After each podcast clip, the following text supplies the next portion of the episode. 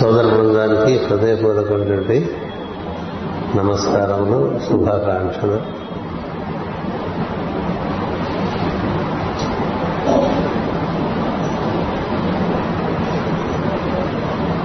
త్రిగుణాతీతమైనటువంటి తత్వం గురించి అది ఏ విధంగా త్రిగుణంలోకి ప్రవేశించి అటుపైన అవతరణం చెందుతుంది అనేటువంటి విషయాన్ని మనం ప్రస్తావించుకుంటూ వచ్చాం. సత్య స్వరూపము త్రిగుణములకు అతీతంగా ఉంది. అంటే మన ఉనికి మన ఎరుక ఈ రెండు కూడా త్రిగుణములకు అతీతంగా ఉంటాయి ఎందుకంటే ఉనికి ఎరుక అనేటువంటిది మనలో ఉండేటువంటి ఈశ్వరతత్వం. అది ఆధారంగా త్రిగుణములు ఏర్పడితే త్రిగుణముల్లోంచి మనం అహంకార పురుషుడుగా మనం ఏర్పడుతూ. ఉంటాం మన మనల్ని పరిపాలించేవి త్రిగుణములే. అంటే మనకి కావాలి అక్కర్లేదు. పని విశ్రాంతి సుఖము ఇలాంటివన్నీ కూడా కోరుకుంటూ ఉంటాం. సుఖం కోసం. రకరకమైనటువంటి ప్రయత్నాలు చేస్తుంటాం. ప్రయత్నాలన్నీ కూడా రజోగుణం ఆధారంగా ప్రయత్నాలు జరుగుతూ ఉంటాయి. రజోగుణంతో బాగా పనిచేసుకుంటున్నప్పుడు విశ్రాంతి అవసరమై. తమో తమో గుణమును ఆశ్రయించి విశ్రాంతి నిద్ర రెండు తీసుకుంటూ ఉంటాం. రజస్తమస్సులో మీ కుడి ఎడమలుగా మనం వినియోగించుకుంటూ సత్వమందుండి సుఖాన్ని అనుభవించే ప్రయత్నం చేస్తూ ఉంటాం. ఇందులో రజస్సు బాగా ఎక్కువైపోయినా మనిషికి విశ్రాంతి ఉండదు. తమస్సు ఎక్కువైపోయినా మనిషికి సుఖం ఉండదు. ఈ సుఖం కోసం చేసే ప్రయత్నంలో ఈ రజస్ తమస్సుల్ని సమపాళ్ళగా మనం నిర్వర్తించుకుంటూ ఉండాలి. రజస్సు మనకి చాలా అవసరం మనిషికి. ఒక కార్యక్రమం చేయాలంటే రజస్సు ఉండాలి. రజస్సు వల్లనే కదలికలన్నీ ఉంటాయి. తమస్వలన సమస్తము స్తబ్దత చెంది ఉంటుంది. నిద్ర తమస్సుకు చిహ్నం.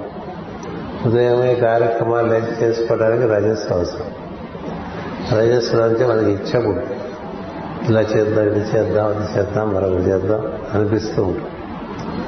అది చేస్తూ చేస్తూ ఉంటే మన శరీరం మనలో ఉండేటువంటి తత్వం కొంత విశ్రాంతి కోరడం అంటే మొదలుపెడుతుంది. అంచేది ఈ రజస్తమస్సులు రెండింటినీ చక్కగా సమన్వయించుకుంటే యోగం. ఉంటుంది అది అన్ని విషయముల్లో కూడా రజస్తమస్సుల్ని సమపాళ్ళగా మనం నిర్వర్తించుకుంటూ ఉండాలి. ఇలా మాటి మాటికి దీన్ని దాన్ని సర్దుకుంటూ ఉంటాం అంటే కావడి కొండల్ని సరి చేసుకోవటంగా ఉంటుంది. ఇది ఇటు తూకంలో ఒకటి ఎక్కువైతే రెండోది పైకి లేస్తుంది.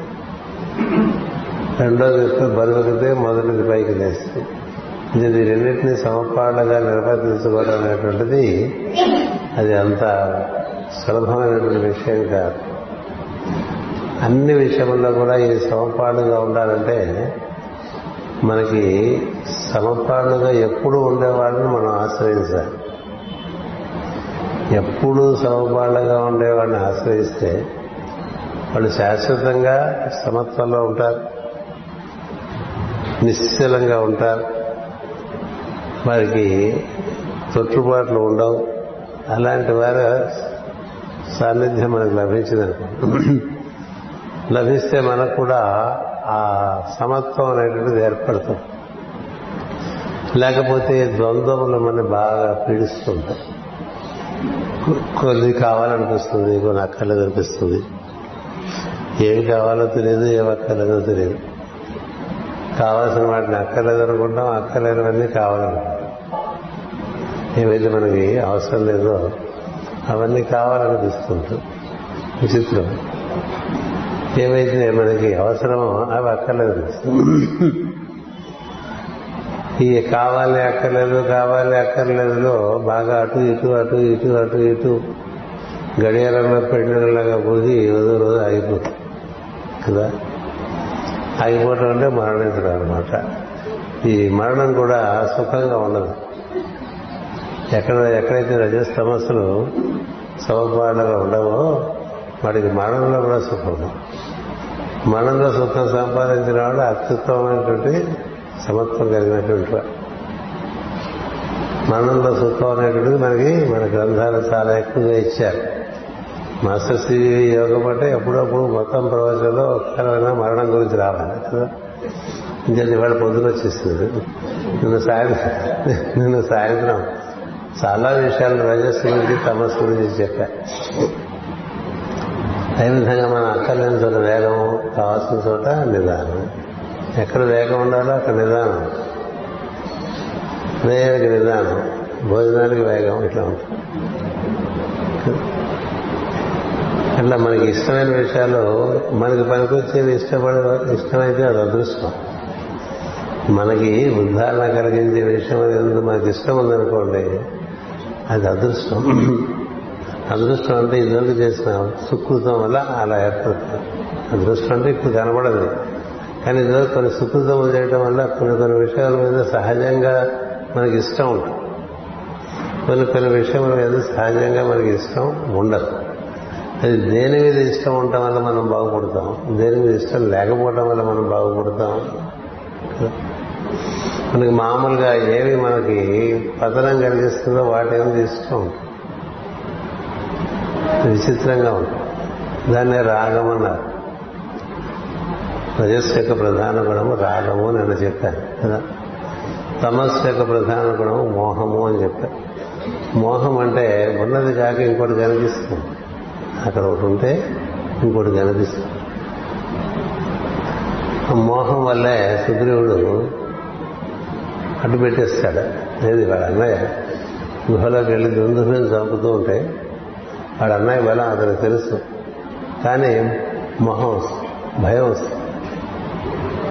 భయం వచ్చి మోహం కలిగి లోపల నుంచి గుహలో నుంచి రక్తం బయటికి పడి బాగా ప్రవహిస్తూ ఉంటే అన్నయ్య చచ్చిపోతున్నాడేమో అంత బలవంతుడు వాడు బయటకు వస్తే మనందరికీ ఇబ్బంది అని అనుకుని ఒక కొండరాయి ఒక బండరాయి ఆ గుహకు అడ్డంగా పెడతాడండి అది ఏం తెలివండి మామూలు ఉదాహరణ ద్వారా బాగా అర్థం చేసుకోవడానికి వీలు పడుతుంది. అందుకని ఉదాహరణ చెప్తూ ఉంటాం. ఇప్పుడు ఇలా తంతే ఒక పెద్ద కొండంత రాయే ఎగిరిపోతుంది వాలింత తంతే. ఆయన ఇలా కొడితే ఏడు తాటి చెట్లు ఇలా పడిపోతాయి. ఆయన రోజు నాలుగు సముద్రాలు ఉత్తర సముద్రంలోనూ దక్షిణ సముద్రంలోనూ తూర్పు సముద్రంలోనూ పడమర సముద్రంలోనూ నాలుగు చోట్ల వెళ్ళి స్నానం చేసి వస్తాట ఇది మనం గోదావరిలో స్నానం చేయడానికే నానా కదా? రోజు నాలుగు సముద్రాల్లోనూ స్నానం చేసి వస్తాం చతుస్సాగర పర్యావరణం అంటుంటాం కదా. మనం అంటూ ఉంటాం కానీ మన చతుస్సాగర్ అంటే మనకు ఆలోచన రాదు. ఈ నాలుగు సముద్రాల్లోనూ రోజు స్నానం చేసి వచ్చేటువంటి వాడు ఎవరి ఎవరి బలమైనా తనతో యుద్ధం చేస్తుంటే పోరాడుతుంటే వాడి బలంలో సగం బలం వాడికి వచ్చేసేటువంటి వాడు. అలాంటి వాడు ఎందుకు పడిపోతాడండి? ఎందుకు ఈ సుగ్రీవుల్లో ఈ తమస్సు ఉండడం చేత అలా భ్రమపడతాడు భ్రమపడి అన్నగారు మరణిస్తున్నారనేటువంటి ఒక భావన కలిగి కొండకు అడ్డుపెట్టి రాయి అడ్డు పెడతాడు రాయి ఏం ఆపుతుందని ఇప్పుడు వారిని ఆపలేదు రాయి. సరే వారిని చంపగలిగిన వాడికి మాత్రం రాయి ఏమాగుతుంది కొండకి రాయి అడ్డు పెడితే లోపల నీ అన్న అంత మహాబలవంతుడైనటువంటి అన్నగారిని సంహరించిన వాడు అయితే వాడు ఆ దుందుభి. వాడు బయటికి రాడు? ఈ రాయి ఆపుతుందేవాడిని అలా అడ్డు పెట్టేసి వచ్చేసి పట్టాభిషేకం చేసేసుకుని ఏదో హడాడు పడుతూ ఉంటాడు. సరే ఆయన వస్తాడు వస్తే ఆశ్చర్యపోతాయి ఆ సుగ్రీవుడు. అంటే సుగ్రీవుడికి కుత్సితం లేదు మనసులో. అది కుత్సితమైనటువంటి ఆలోచన కాదు. భయం చేత మోహపడి అది అంచేత ఎప్పుడైతే అన్నగారు రాగానే సింహాసనం దిగిపోయి వెళ్ళి ఆయన కాళ్ళ మీద పడిపోయి అన్నయ్య నువ్వు వచ్చావా? చాలా సంతోషం. ఇలా కూర్చొని రాజు గారిని చెప్పినా కూడా వాళ్ళు ఒప్పుకోడు వాళ్ళు ఒప్పుకోడు దొంగ వెధరంట మన భాషలో. నీకు రాజ్యకాంక్ష ఉండి ఈ రాజ సింహాసనాన్ని ఆక్రమించాలనే ఉద్దేశంతో అక్కడ రాయిపెట్టి వచ్చావు. నేను ఓడిపోవటం ఏంటి అసలు? అలాంటిది ఏమైనా ఉందా అని. వాళ్ళకి ఓడిపోవటం అనేటువంటిది ఏదో అటువంటి వరం పొందుతాడు ఆయన. ఎవరితో తన యుద్ధం చేసినా అవతల వాడి బలం తనకొక సగం తనకు వచ్చేస్తుంది. సగం తనకు వచ్చేస్తే అవతల బలం తన అతనికన్నా చాలా బలవంతుడు అయిపోతాడు కదా. ఓడిపోవటం ఎక్కడుంది అసలు? లేదు. కానీ ఈ యుద్ధం చేస్తున్నప్పుడు అది ఎంతకాలం జరుగుతుందో ఆ యుద్ధం? మామూలుగా వాళ్ళతో యుద్ధం అంటే ఎక్కువసేపు పట్టదు. ఎక్కువసేపు పట్టదు. అట్లా రోజుల తరబడి యుద్ధం జరుగుతుంటే ఈయనకి. రోజుల తరబడి కొట్టుకుంటూ ఉంటారు ఇద్దరు. ముష్టి యుద్ధం. కొట్టుకుంటూ కొట్టుకుంటూ కొట్టుకుంటూ కొట్టు పడల మీద కొట్టుకుంటారు అడవుల్లో కొట్టుకుంటారు చివరి గుహలోకి వెళ్ళిపోతే గుహలో కొట్టుకుంటూ ఉంటారు బయటికి రారు. అలాంటి సన్నివేశం ఎప్పుడు లేదు ఇదివరకు. అంచేత సుగ్రీవుడు పొరపాటు పడడానికి అవకాశం. అది కాదన్నయ్యా నువ్వు ఇంతసేపు వాడితో యుద్ధం చేసినా నీకు తెమం లేదు రక్తం వచ్చేస్తుంటే భయం వచ్చేస్తుందంటే పెద్ద లక్ష్మి కోపడు. పోని కోపడితే కోపడ్డాడు. అందరితో ఆగలేదు రాజ్యం తీసుకుని రాజ్యంతో పాటు అతని భార్యను కూడా తీసేసుకుంటాడు. అది వాళ్ళ ఆచారం అంటారు కిష్కిందలో వాళ్ళ ఆచారం ఏంటంటే రాజుగారు ఇప్పుడు ఈయన సుగ్రీవుడు రాజుగా ఉన్నప్పుడు తారని భార్యగా తీసుకుంటాడు. అలాగే వాలి భార్యని తన భార్య ఉంటుంది. ఇప్పుడు ఈ వాలి తన భార్యని సుగ్రీవుడి భార్యని తీసు ఏం చేస్తాడు సుగ్రీవుడికి తెలుసు తను అన్నయ్యతో పోట్లో లేడు ఒక పొరపాటు వల్ల ఎన్ని అనర్థాలు జరుగుతాయి చూడు. ఈ వాలి బ్రహ్మాండమైన రజోగుణానికి పోలి. ఏదో ఒక చోట స్నానం చేస్తే చాలని నాలుగు సముద్రంలో కలిసి స్నానం చేయాలి. ఇప్పుడు మనకి గోదావరి స్నానం ఇక్కడ చేసామనుకోండి అటు పక్కన గోష్పాదాలు ఉంటే అక్కడ చేస్తే బాగుంటుంది మళ్ళీ అక్కడ నీళ్ళు చేసామనుకోండి ఈ లోపల ఇంకోటి వచ్చి కోట్లింగాల దగ్గర బాగుంటుంది స్నానం అంటే అక్కడ చేసామనుకోండి ఈ ఈ లోపల అసలు ఇవన్నీ కాదని నది మధ్యలో మ్యాట్ ఉంటుంది ఆ మేట దగ్గర నీరు చాలా నిర్మలంగా ఉంటుంది. అక్కడ చేస్తే బాగుంటుంది. అక్కడ చేసే ఇట్లా రోజు నాలుగు సార్లు నాలుగు చోట్ల చేస్తారు? గోదావరిలో స్నానం ఎందుకట్లా చేస్తాడు? రజస్. రోజు ప్రపంచం తిరుగుతుంటాడు. రజస్. ఇలా మనకి చూసుకుంటే ఈ రామాయణంలో కానీ ఇతర భారతం కథల్లో కానీ రజగుణం చేత తమ గుణం చేత ఇబ్బంది పడ్డ వాళ్ళు ఉంటారు. అలాగే మనకి రావణ కుంభకర్ణ విభీషణంలో కూడా రావణుడు రజగుణం చేత బాధపడిపోతుంటాడు. ఎప్పుడు తిరుగుతూ రాసింది. ఒక క్షణం ఇంట్లో ఉండండి. మన వాళ్ళు మగవాళ్ళు ఉండరు ఎప్పుడు బయట తిరిగేవాళ్ళు? ఎప్పుడు బయట తిరిగేవాళ్ళు చాలా మంది ఉంటారు. దోసకు బయట తిరిగేవాళ్ళు. అలా బజార్కి వెళ్ళొస్తారంటాడు ఎందుకో తెలియదు. చాలా కామన్ పాతకాలంలో. ఇంట్లో కూర్చోలేడు. ఇంట్లో కూర్చోలేడు. ఊరికే తిరుగుతూ. అలా తిరిగి తిరిగి తిరిగి ఎక్కలేనివన్నీ పోగేసుకొస్తూ ఉంటాడు రావణుడు కదా? కుంభకర్ణుడు దానికి వ్యతిరేకం నిద్రపోతూ ఉంటాడు. ఎప్పుడు నిద్రపోతుంది చేయాల్సిన పనులు మానేసి నిద్రపోయేవాడు అక్కర్లేని పనులన్నీ చేసేవాళ్ళు ఇద్దరు కూడా చేయవలసిన పని మాత్రం చేయరు. అది వచ్చి కూడా వీడు నిద్రపోవటం చేత తిని పడుకోవటం చేత వీడు చేయవలసిన పని చేయడు సమస్యలో. రజస్సులో ఉండేటువంటి వాడు చేయవలసిన పని కాక మిగతా పనులు అబ్బో విపరీతంగా చేస్తుంది ఇది నేను చేయవలసిన పనా కాదా అని తెలియకుండా నువ్వు ఎంత పని చేస్తే ఉపయోగం లేదు. దానివల్ల నీకు ఉన్నతి కలగట్లేదు కదా. మామూలుగా మనిషికి రజోగుణం ఉన్నప్పుడు ఏమనిపిస్తుందంటే గొప్ప పనులు చేద్దాం అనిపిస్తుంది. అంటే పది మంది మెచ్చుకునే పనులు అందరూ ఆహా ఓహో అని పెరిగే పనులు. అంటే ఒళ్ళు విరుచుకుని పనిచేస్తుంటారు ప్రపంచం మెచ్చుకుంటుందని. వాళ్ళు మెచ్చుకుంటారు వీళ్ళు మెచ్చుకుంటారని తెగబడి అక్కలనుగా మనం పనులు చేస్తున్నాం అనుకోండి. అవసరమా? వాళ్ళు కోరారా? వాళ్ళు అడిగారా? అలా ఉంటుంది. అలా కాకుండా చేస్తున్నావు అనుకోండి నువ్వు చేయవలసిన పని ఉండిపోతుంది. మిగతా పనులన్నీ పరికరాల పనులన్నీ బోర్డు చేస్తాం రావణుడు దానికి ప్రతీక కుంభకరుడు దీనికి ప్రతీక. వీళ్ళిద్దరి మధ్య వీళ్ళిద్దరు కాక ఇంకోడు ఉన్నాడు అక్కడ విభీషణుడని అతడు సత్వగుణంగా ఉన్నాడు. అతడు రావణులాగా అతిగాను ఉండడు నువ్వేముంటావు నాకు? బయట కూడా అమ్మాయికి పెట్టారా? లేదుగా? కింద కనెక్ట్ చేశారు. దానివల్ల రెండు ఎక్కువ ఏదో కానీ అంచేత?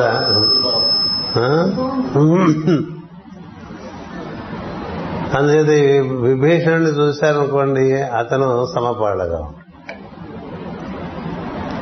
ఈ ముందు వాళ్ళకి కనిపిస్తే చాలు వెనక వాళ్ళకి కనిపిస్తాయి వెనక వాళ్ళకి కనిపిస్తే చాలు కింద వాళ్ళకి కనిపిస్తాయి అందరికీ వినిపించేట్టుగా ముందుగా ఏర్పాటు చేయాలంటే ముందుగా ఇంత సభ ఉండదు కాబట్టి నేను వచ్చినప్పుడే ఎక్స్పెరిమెంట్స్ అనేది చేస్తూ ఉంటాను కదా? ఏమనగలం కిషోర్ మనవాడు కదా? కిషోర్ని ఏమనలేము. సో పాపం ప్రయత్నం చేస్తున్నాడు. ఏదో రోజు గురు పూజల్లో మైక్ సవ్యంగా పనిచేస్తుందని అనుకోవటం. ఏదో సంవత్సరం. అంచేత ఈ విభీషణుడు చూడండి సరైనటువంటి పద్ధతుల్లో. తను చేయవలసిన పనే తను చేస్తాడు. ఆయన రావణాసురుడు సభలో మంత్రి. చాలా మంది ఉంటారు ఆయన మంత్రులు. అందుకని చక్కని సలహా చెప్తూ ఉంటాడు. ఉహు, వాడు ఓడు విండు వాడు వినడానికి వేలగురు కాదు. ఒక అన్నయ్య ఏమో వినడు. ఏం చెప్పినా? ఇంకో అన్నయ్య నిద్రపోతూ ఉంటాడు. వాడికి ఏం చెప్తా వాడికి ఆరు నెలలకు ఒకసారి తిని పడుకుంటాడు అంతే. సో వీడు పాపం ఈయన సంరక్షిస్తూ ఉంటాడు. లంకను సంరక్షించేది రావణుడు కాదు. రావణుడు భయం చేత ఎవరు రాక దండెత్తకపోతుంది. వేరే సంగతి. కానీ లంకలో మరి శాంతి భద్రతలు లంకలో అందరూ సుఖంగా ఉంటాం ఇవన్నీ ఎవరు చేస్తున్నారండి? ఎవరు చేస్తున్నారు? విభీషణుడు. విభీషణుడు ప్రతిసారి రావణుడు అడుగుతూనే ఉంటాడు. విభీషణుడు. ఎలా తమ్ముడు ఏం చేద్దామని? ఈయన చెప్పింది వాడికి నచ్చదు. తిరిగేవాడికి ఎందుకురా అన్నయ్య అట్లా తిరుగుతావు అని అంటే నచ్చదు రథం వీడికేం తిరుగు తిరగదు ఆ విభీషణుడు అంటే అసలు రజగుణం ఉండేటువంటి వాడికి సత్వగుణం ఉండేవాడిని చూస్తే వీడు ఏమీ కాదన్నట్టుగా ఉంటుంది వేస్ట్ అందుచేత ఈయన మాట వినేవాడు. చూడండి ఇప్పుడు లంక నుంచి లంకలో రావణుడు మరణించాడు. లంకలో కంభకర్ణుడు మరణించాడు. లంక నుంచి బయటికి వెళ్ళి రావణుని కలిసినటువంటి వాడు విభీషణుడు ఒకడే కదా? రావణుడు లంక నుంచి బయటికి వెళ్ళి తిరిగాడు. బాగుంది కానీ దైవాన్ని కలవదా? కుంభకర్ణుడు అసలు నిద్రపోయేవాడికి ఎవరిని కలుస్తాడు? వాడు ఎవరిని కలవలేడు ఎవరినా వాడు కలవడానికి వచ్చినా వాడికి తెలియదు. నిద్రపోతున్నారని చెప్తున్నారు. చెప్తుంటారు నిద్రపోతున్నారు? నిద్రపోతున్నారని విభీషణుడు లంకలోంచి బయటకు వచ్చి రాముడిని కలుస్తాడు. విభీషణుడు లంకలో మరణించక ఉంటాడు. చిరంజీవిగా ఉన్నాడు. గొప్ప విషయం.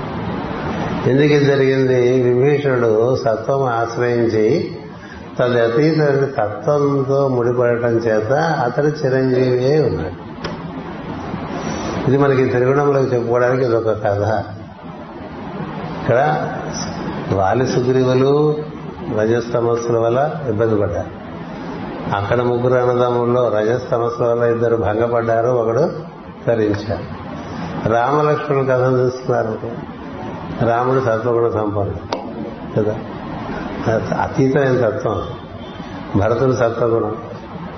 రజస్సు ఉన్నప్పటికీ లక్ష్మణుడు సత్వగుణంతో ఉన్నవాడితో కూడి ఉండటం చేత భంగపడకుండా ఉండవలసినటువంటి ఒక చక్కని పరిస్థితి ఏర్పడింది.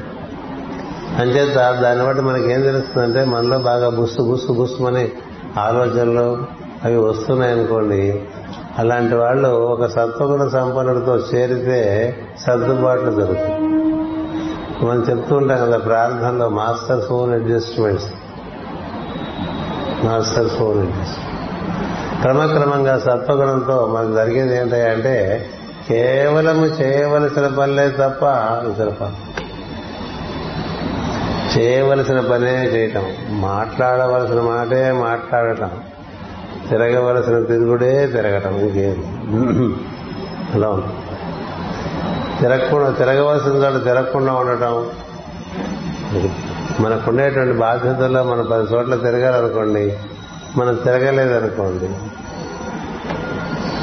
కొంతమంది తిరుగుడు పని ఉంటుంది కదా? తిరుగుడు పని ఉండేవాడు తిరగకుండా ఉంటే ఎట్లా? తిరుగుడు పని ఉండేవాడు తిరగకుండా తిరగవలసిన అవసరం లేనివాడు తిరుగుతూ ఉన్నాడు అనుకోండి ఎలా ఉంటుందండి? అలా మాట్లాడవలసిన వాడు మాట్లాడకుండా అక్కర్లేని వాడు మాట్లాడుతుంటే ఎట్లా ఎవరు మాట్లాడో వాడు వాడు మాట్లాడితే బాగుంటుంది. ఎవరు పడితే వాళ్ళు మాట్లాడితే బాగుండదు. కదా? అలా మనకి అలాగే తిరుగుడైనా మాటైనా ఆలోచన అయినా ఇది కనబడదు ఆలోచన. అదే కదా అసలు మొత్తం మూలం. మొత్తానికి మూలం భావమే కదా. భావంలో అక్కర్లేని భావాలన్నీ మనం బయటపడిపోతూనే ఉంటాయి. అంచేది ఇప్పుడు చూడండి మనకి ఆయన ఉంటాడు మహాభారతంలో తీసుకున్నా కూడా ధృతరాష్ట్రుడు తీసుకుంటే ఆయన మోహం వల్ల దెబ్బతిన్నాడు. కదా?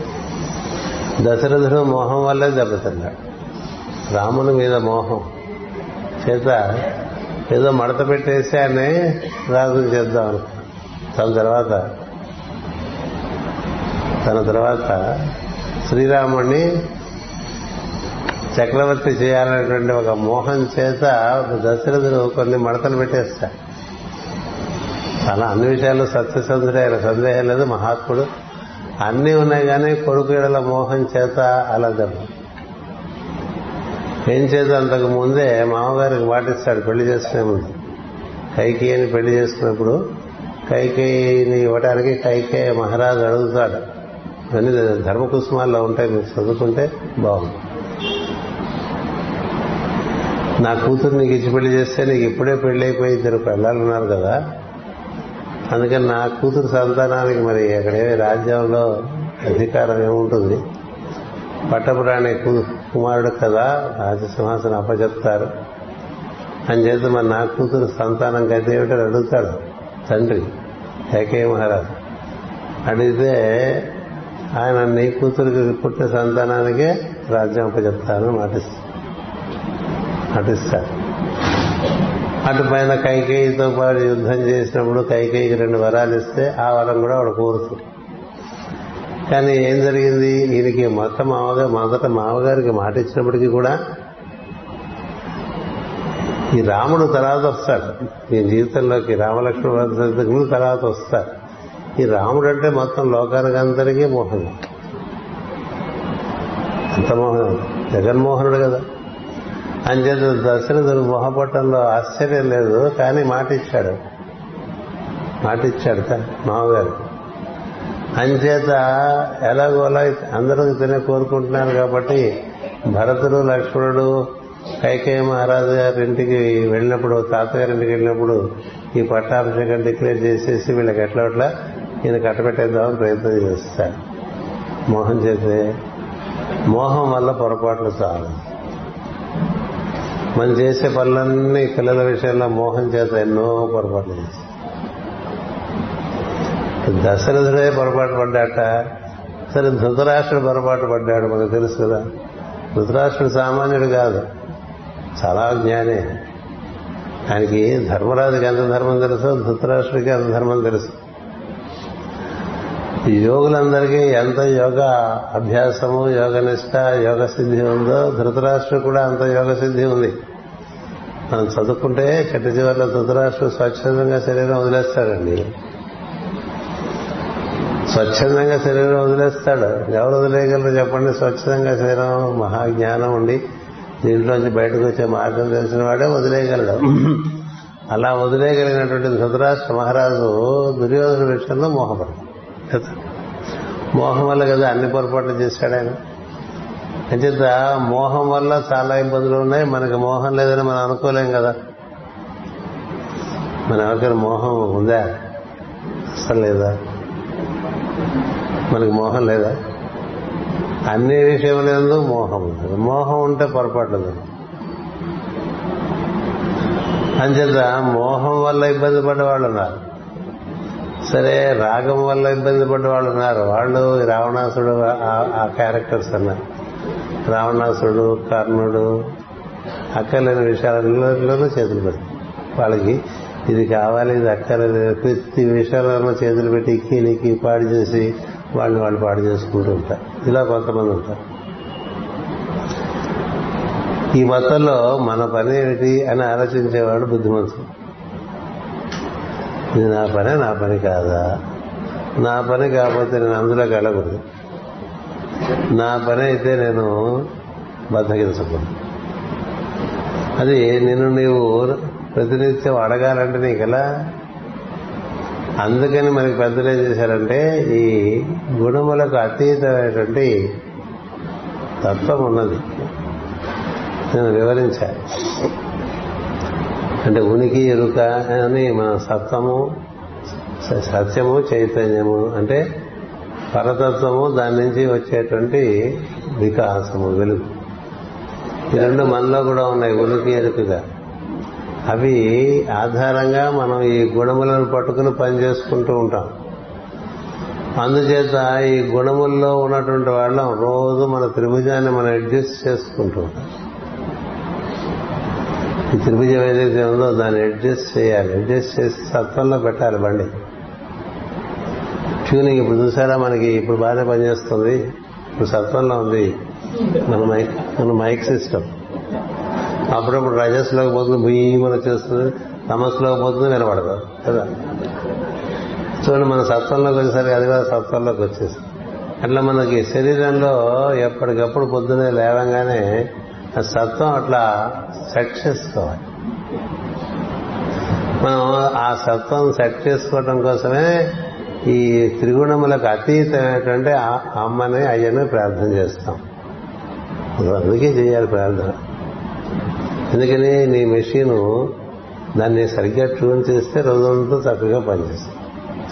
దాన్ని సరిగ్గా ట్యూన్ అప్ చేయలేదనుకోండి మనం ఇంగ్లీష్లో ట్యూన్ అప్ అంటాం తెలుగులో తెలుగులో సరైన పదం లేదు దాన్ని సరి చేసుకోవటం అంటాం సంస్కృతంలో అయితే అనుసంధానం అంటారు. దాంతో సంధించాలి.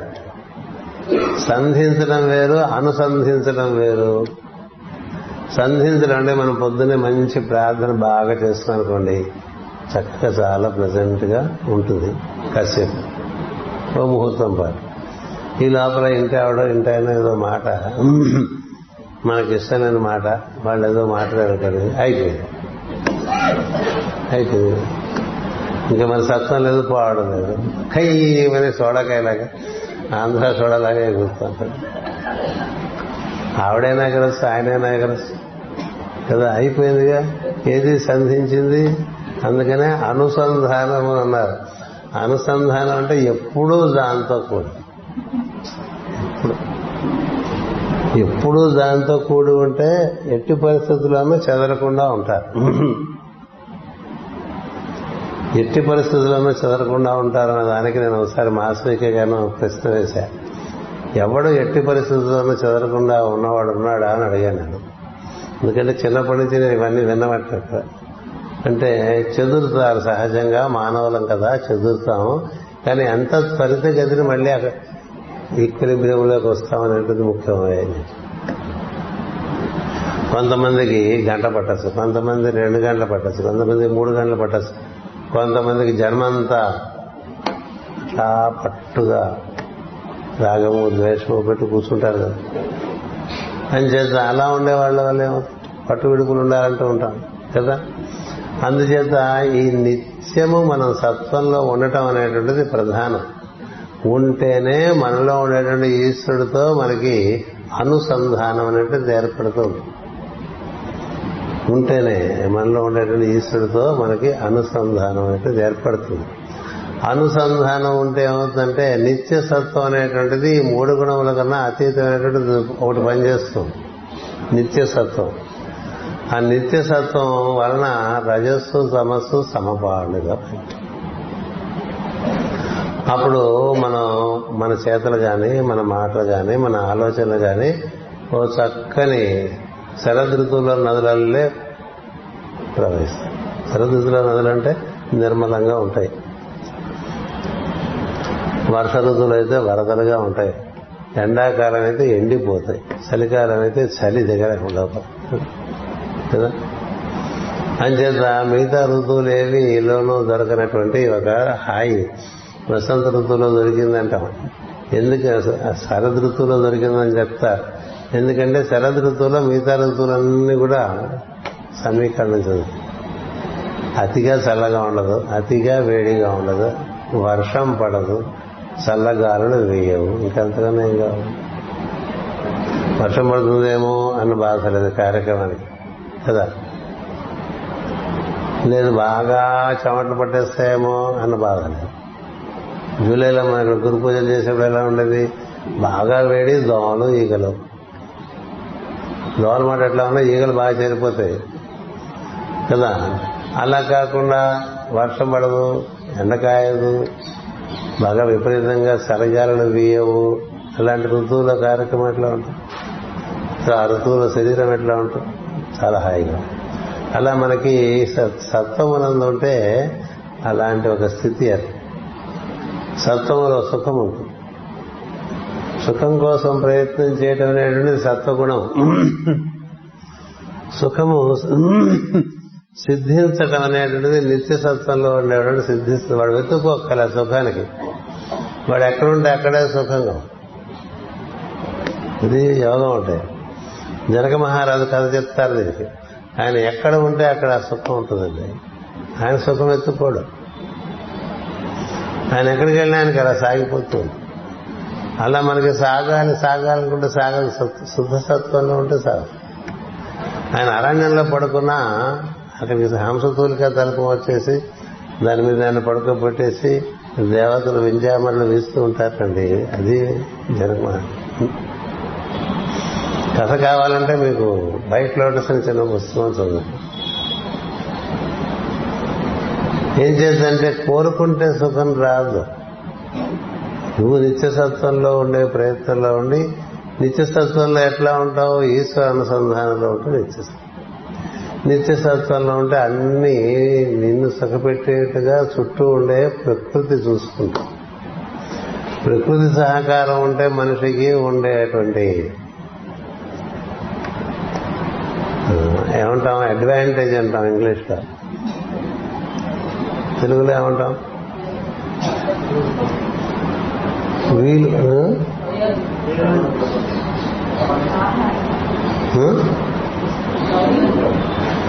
ఏదో అంటాం. అలాంటి అడ్వాంటేజ్ అందరికీ ఉండదు. రాముడు అరణ్యంలో ఉన్న హాయిగానే ఉంటాడు.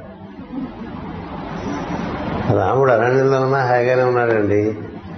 యుధిష్ఠరుడు లేక ధర్మరాజు అంటాం తెలుగు వాళ్ళం ఆయన అరణ్యంలో ఉంటే ఏం లక్షణం ఏం లోటు వచ్చిందండి? ఇంటూ ఉంటే ఈ రాజప్రాసాదంలో ఉండే వాళ్ళందరూ తిన్నారా పడుకున్నారా అన్నీ చూడాలి. అరణ్యంలో అవంతరం ఏర్పడిపోయిన అక్షయ పాత్ర దగ్గర నుంచి వచ్చింది కదా? అక్షయ పాత్ర వచ్చింది. అంచేత సత్వమునందు కన్నా నిత్యసత్వం అని శ్రీకృష్ణుడు చెప్తాడు భగవద్గీతలో. ఒకసారే వాడతాడు ఆ పదం. ఈ నిత్యసత్వంలో ఉండాలంటే దానికి నిత్యసత్వంలో ఉందా నిత్యసత్వంలో ఉందా అంటే దానికి ఉపాయం ఉంది. ఆ ఉపాయం ఏమిటంటే నీలో ఉండేటువంటి ఈశ్వరుడితో నువ్వు అనుసంధానం చెంది ఎప్పుడు ఉండాలి. ఉంటే అప్పుడు నేను ఏది బాధ నీకన్నీ నువ్వు చేయవలసిన పని ఉండేటువంటి వాడే సత్వంలో ఉంటాడు. వాడే నిత్యసత్వంలో కూడా వెళ్ళగలడు. మీరు చేయవలసిన పనులు మానేసిన వాడు నిత్యసత్వంలో ఉండలేదు సత్వంలోనే ఉండలేరు కాసేపు బాగుంటుంది కాసేపు బాగుండదు. కదా? కాసేపు సుఖంగా ఉందనిపిస్తుంది కాసేపు సుఖంగా ఉందనిపించదు. అలా మనకి మనసు రకరకాల మూడ్స్లోకి వెళ్ళిపోతూ ఉంటుంది. అలా కాకుండా నిత్యసత్వంలో ఉండేవాడు మనసు పూర్ణ చంద్రుడిలాగా ఉంటుంది. ఎప్పుడూ ఒకే రకంగా. దానికి మనం ఈ ఆరాధనని చేస్తున్నాం. తెలిసి చేయాలి. తెలిసి చేయాలి. ఆరాధన ఊరికి ఏదో ఉధృతంగా చేసేసినంత మాత్రాన్ని ఏం కాదు. ఉధృతంగా చేస్తే అది రజోగుణ దోషం పట్టుకుంటుంది. నట్లు కొట్టుకుంటూ మధ్య మధ్యలో బ్రేకులు ఇచ్చుకుంటూ వారానికి మూడు సార్లు చేస్తూ ఇట్లా చేసామనుకోండి అది తమో గుణం కదా? ఒక రోజు బాగా గంటన్నర చేసేసి ఓ రోజు ఐదు నిమిషాలు చేస్తే అది రజోగుణం. రజోగుణం చాలా ఉడుదుడుకులతో ఉడుదుడుకులతో ఉంటుందండి బండి. పోతాడు చాలా వేగంగా పోతూ ఉంటాడు. దడ దడ దడ దడ దడ ఆడిపోతూ ఉంటుంది వాహనం. కూర్చున్న వాడికి ఒక్కడికి సుఖం ఉండదు అందులో. బండిలో కూర్చున్న వాడికి సుఖం ఉండదు. ఏం చేద్దంటే వాడి డ్రైవింగ్ అలా ఉంటుంది? కొంతమంది బండి డ్రైవ్ చేస్తుంటే ఎదురా ఇంకా చేరలేదన్నట్టుగా ఉంటుంది. లేదు పొద్దున విశాఖపట్నంలో తొమ్మిదింటికి బయలుదేరాక సాయంత్రం ఆరింటికి వచ్చాక రాజమండ్రి కంటే ఆ డ్రైవర్ చక్కని సమగుణ సంపన్నుడు అంటారు. ఈ రజోగుణం వాడు తీసుకొచ్చేస్తాడు అలా తీసుకొచ్చిన పారేస్తాడు వచ్చేసరికి వీళ్ళందరికీ బీపీలు వచ్చేసరికి దిగంగానే తలకాయ తల తిరుగుతుంది. బీపీ వస్తుంది. ఇవన్నీ మనకి ఉదాహరణలు నేను ఇవి చాలా చెప్పాను కాబట్టి మళ్ళీ అవి చెప్పదలుచుకోలేదు. విషయం మీకు అర్థమైంది కాబట్టి బాగా అర్థం చేసుకోండి. మన శరీరం అంతా కూడా మూడు గుణముల చేస్తే పరిపాలింపబడుతోంది. మూడు గుణములే నిన్ను పరిపాలిస్తున్నాయి. వాటి యొక్క సమపాలత్వం నీకు కావాలనుకుంటే ఈ మూడు గుణములకు ఆధారమైన వాళ్ళని పట్టుకోవాలి. అందుకు ఆరాధనకు తెలిసి చేయాలి. అంటే శుద్ధ సత్వ స్వరూపుడు శుద్ధ చైతన్య స్వరూపుడు అయినటువంటి దైవాన్ని ఆరాధన ఆ దైవం అర్ధనారీశ్వర తత్వంతో కూడి ఉంటుంది. వాళ్ళిద్దరూ విడిగా ఉండరు. అర్ధనారీశ్వర తత్వం ఆయన ఆవిడ ఉంది అంటే ఆయన ఉన్నట్టే లోపల. ఆయన ఉండటం బట్టి ఈవిడ వెలుగుతూ ఉంటుందండి. ఒకటేమో ఉండేది రెండోది వెలిగేది. విద్యుత్ ఉంది కాబట్టి దీపం వెలుగుతుంది కదా. విద్యుత్ కనపడదు. కానీ దీపం మెరగడం వల్ల విద్యుత్ ఉందని తెలుస్తుంది. ఇప్పుడు ఇది ఆరిపోయింది అనుకోండి ఏమంటాం? విద్యుత్ పోయిందంటాం. అందుకని ఎక్కడ విద్యుత్ ఉంటే అక్కడ వెలుగున్నట్టు ఎక్కడ ఈ శివుడు ఉంటే అక్కడ పార్వతి ఉంటుంది ఎక్కడ పరమాత్మ ఉంటే అక్కడ పరాశక్తి ఉంటుంది. ఆ రెండు ఎప్పుడు ఉంటాయి కలిసే ఉంటాయి. కనపడటం అంటే దైవం వెలుగుగా కనపడటమే ఇంకో రకంగా కనపడటానికి వీలేదు చూడటం చూస్తావు? చూడలేవుగా? అంచేత వీరిద్దరూ ఎప్పుడు ఈ మూడు గుణములకు అతీతంగా ఉంటారు కాబట్టి ఎలాంటి సన్నివేశాలనైనా వాళ్ళు పరిష్కరించగలరు. అందుకే మనం లక్ష్మీనారాయణని ఉమామహేశ్వరులని వారి గురించి చెప్పుకుంటూ ఉంటాం. మనం స్త్రీ సూక్తం పురుష సూక్తం అలా చదువుకుంటూ ఉంటాం. అలాగే ఒక విష్ణు స్తోత్రం చదివితే ఒక లక్ష్మీ స్తోత్రం చదువుతూ ఉంటాం. అది ఇది అది ఇది అది ఇది పూజలు అట్లా చేర్చారు.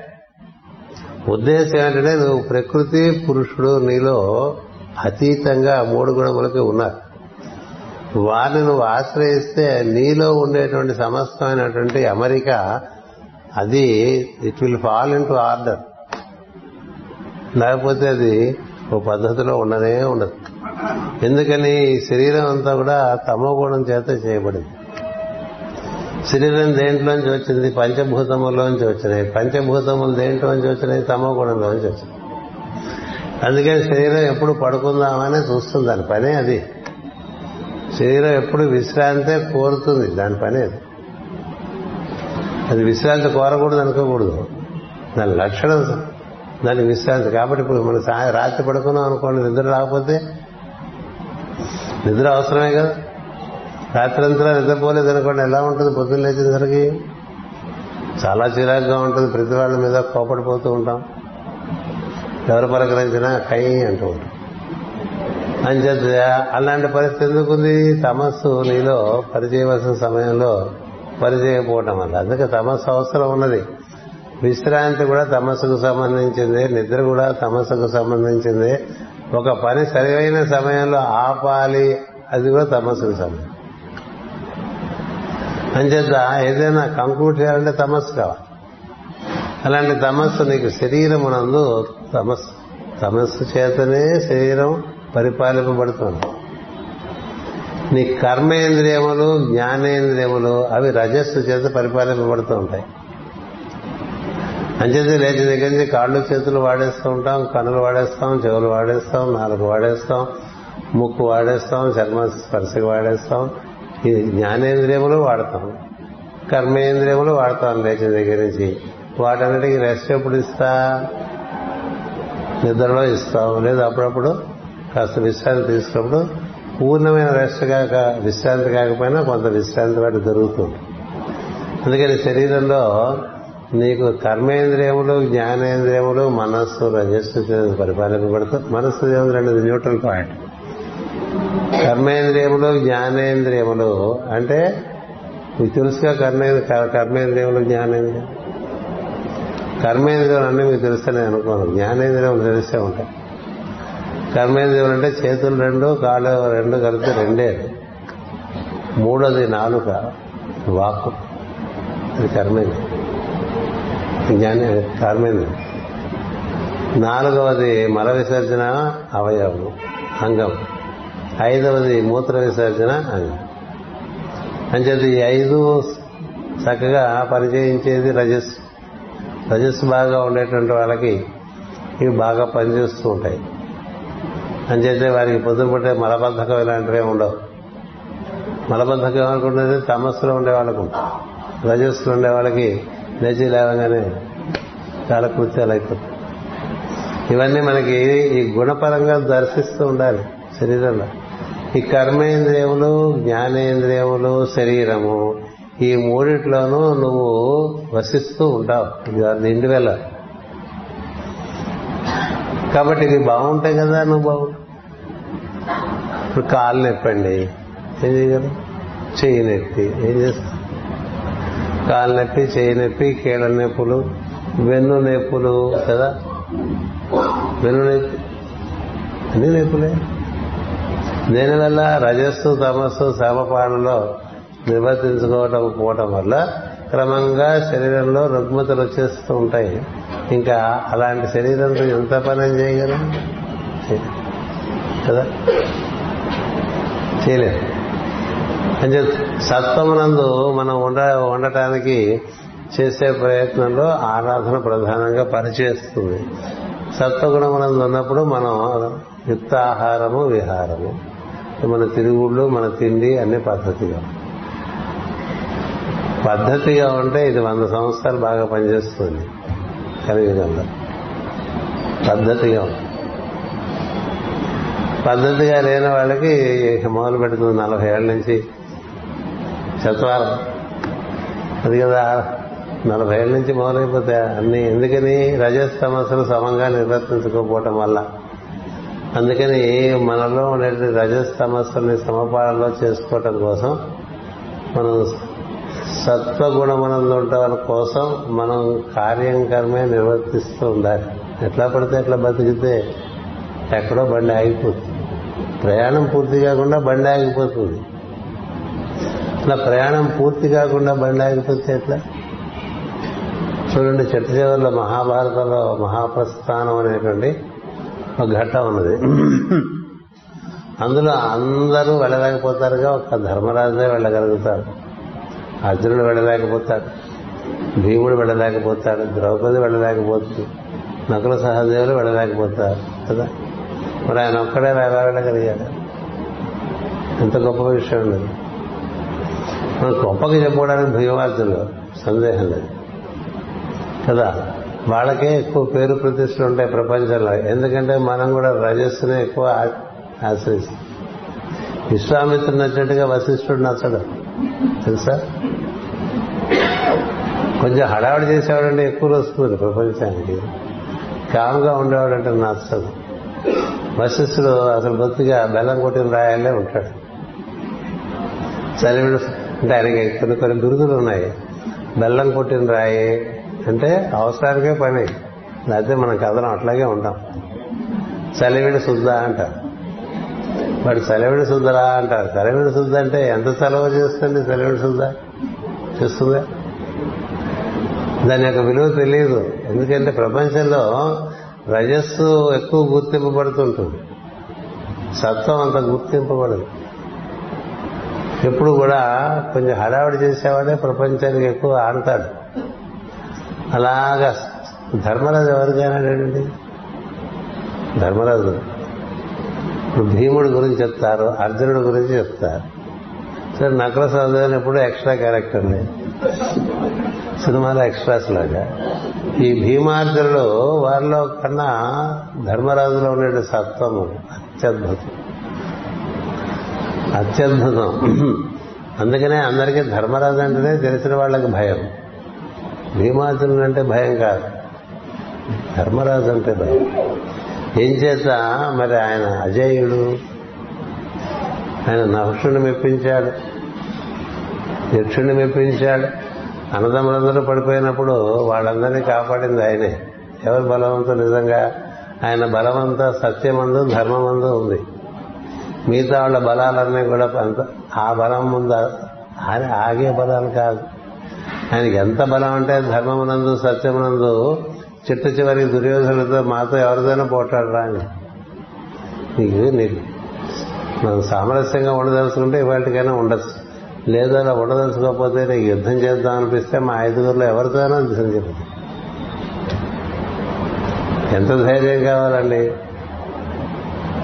అంటే ఒక మూడేళ్ళ పిల్లాడితోనూ ఒక ఐదేళ్ళ పిల్లతోనూ ఏడేళ్ళ పిల్లాడితోనూ తొమ్మిదేళ్ళ పిల్లాడితోనూ పదకొండేళ్ళు పిల్లవాడు ఉంటే ఓ పదకొండేళ్ళు పిల్లవాడిని అవి మాతో ఎవరితో అయినా పోట్లాడడం అంటే వాడికి ఇది కాదు మూడేళ్ళు వరకు పోట్లాట.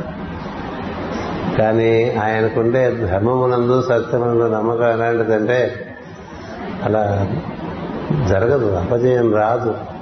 ఎతో ధర్మస్తతో జయతి కదా. ఎతో ధర్మస్తతో జయతి. ఎక్కడ ధర్మం ఉంటే అక్కడ జయం ఉండాలి. లేకపోతే ధర్మానికి అపకీర్తి. నాకేం పోయింది అన్నట్టు ఇంకో అది ధర్మం.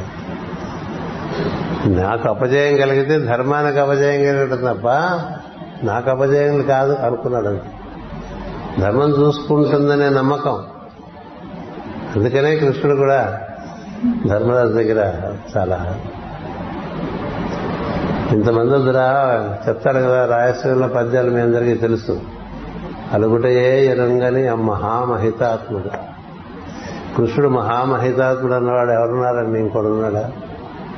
అజాతశత్రుడే అలిగిన నాడు ఆయన కోపం రాలేదురా మీ మీద ఒక్కటే మీ అదృష్టం. ఏం చేత ఆయన అంత శుద్ధతత్వం. అంటే ఎంత పెద్ద తెలివిని శుద్ధ చూడండి. మరి సినిమాల్లో కూడా అట్లాగే చూపిస్తారు చూడండి. కదా? ధర్మరాజు అంటే కొంచెం మెత్తగా ఉండాలి మిక్కిలినేని బాలయ్య భీముడు అంటే పెద్ద అర్జునుడు కొంచెం నదురుగా కనిపిస్తూ ఉంటారు. ఈ ప్రపంచంలో పై మెరుగులకే ఎక్కువ విలువ. పై మెరుగులకే ఎక్కువ లో వెలుగు లో వెలుగు ఎవరు చూడగలరు? చూడలేరు. ఇంకా పైన పటాటో పంద హోహో ఆహా అనిపించుకుంటూ బతికేవాళ్ళు బాగా ఉంటారు చాలా రజస్సులో ఉంటారు. ఎంత రజస్సు ఉంటే అంత తెగబడి ప్రపంచం మీద పడిపోతూ ఉంటారు. ఎంత సత్వం ఉంటే అంత మరుగున ఉంటారు. మరుగు. ఎంత మరుగున ఉంటారంటే మనకు తెలియదు కూడా తెలియదు. ఓహో వీడు ఇంతటి వాడా అని తెలియదు ఇప్పుడు. ధర్మరాజు గురించి ఏం తెలిసింది ఇంతటి వాడని అలాంటి సత్వగుణం కోసం ప్రయత్నం చేసిన వాళ్ళకి అక్కడి నుంచి నిత్య సత్వము అక్కడి నుంచి ఈశ్వర అనుసంధానము. మిగతా వాళ్ళకి దొరికేది దైవము. అది ఎంత శాశ్వతమైనటువంటి ఆనందం ఇచ్చేటువంటి దైవము కాదు. శాశ్వతముగా మనకి ఒక అమృతత్వ స్థితిని ఇచ్చేటువంటిది కాదు. అంచేత ఈ గుణములు అవగాహన చేసుకోవడం చాలా అవసరం మనకి. భగవద్గీతలో చాలా అధ్యాయాలు ఈ గుణముల గురించి ఏర్పాటు చేశారు. గుణముల గురించి ఏర్పాటు చేశారు. మొట్టమొదటి పద్నాలుగో అధ్యాయంలో మనకి గుణత్రయ విభాగ యోగము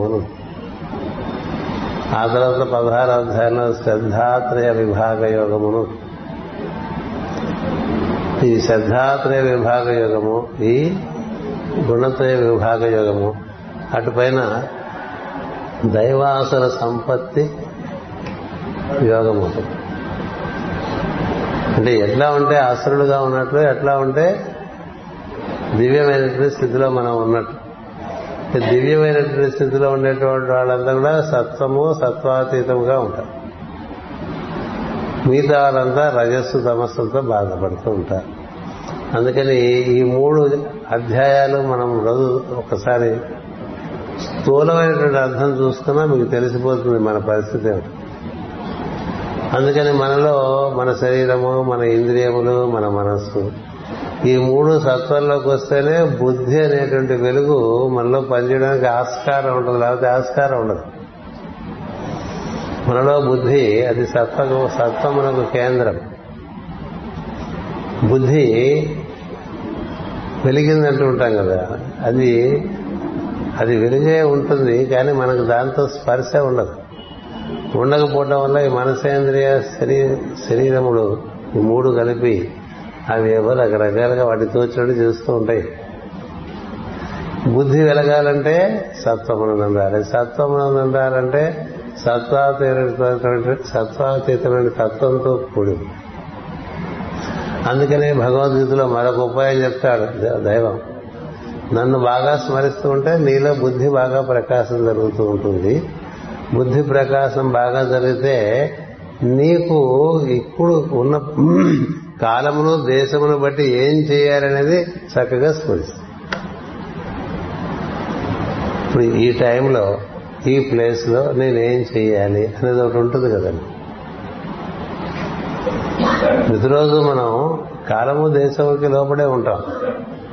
ఏదో ఒక ప్రదేశంలో ఉంటాం. కాలంలో ఎలాగో ఉన్నాం. మనం అంచేత ఇప్పుడు ఈ ఊళ్ళో రాజమండ్రిలో ఈ పొద్దున పూట నేనేం చేయాలి? అది నీకు సరిగ్గా తట్టాలంటే బుద్ధి ప్రచోదనం ఉన్న చోట బుద్ధి ప్రచోదనానికి బుద్ధి మనలో ఉండేటువంటి ఈశ్వరుడు యొక్క వెలుగు. అది మనలో వెలుగుతూ ఉంటుంది.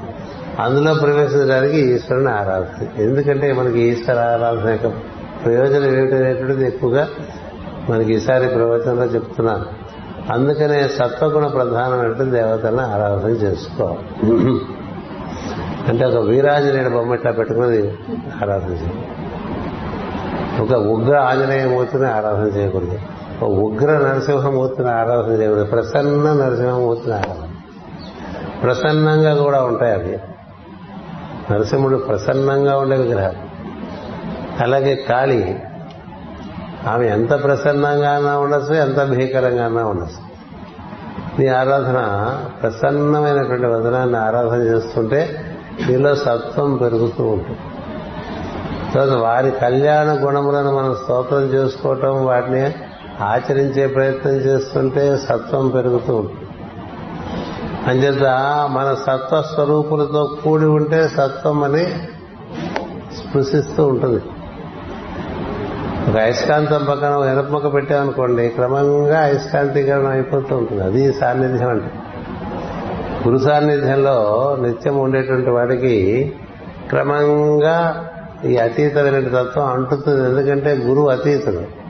అతడు బ్రహ్మ విష్ణు మహేశ్వరుడే కాక పరతత్వం కూడా తన ఎందు బాగా నిండి ఉన్నటువంటి వాడు. గురు సాక్షాత్ పరబ్రహ్మ తస్మై శ్రీ గురవే నమ.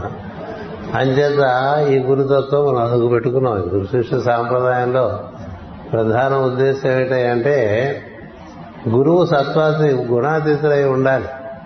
వాడే సద్గురువు అంటే సత్యముతో కూడి ఉన్నవాడని అర్థం. సత్యముతో కూడి ఉన్నటువంటి గురువుతో మనం కూడి ఉన్నాం అనుకోండి కూడి ఉంటే మనకు కూడా క్రమంగా సత్వం అంటుతూ ఉంటుంది. సో గురువు గారికే తట్టడి కార్యక్రమాలు ఉన్నాయనుకోండి. ఆయనే మహారజస్సులో ఉన్నారు. చాలా మంది గురువులు చాలా రజస్సులో ఉంటూ ఉంటారు. వాళ్ళ రజస్సు అంటే మనకి రజస్సు అంటుంది లేనిపోని స్పీడ్ వచ్చేస్తుంది జీవితం. అక్కడ గురువు గారు తమస్సులో ఉన్నాడు అనుకోండి.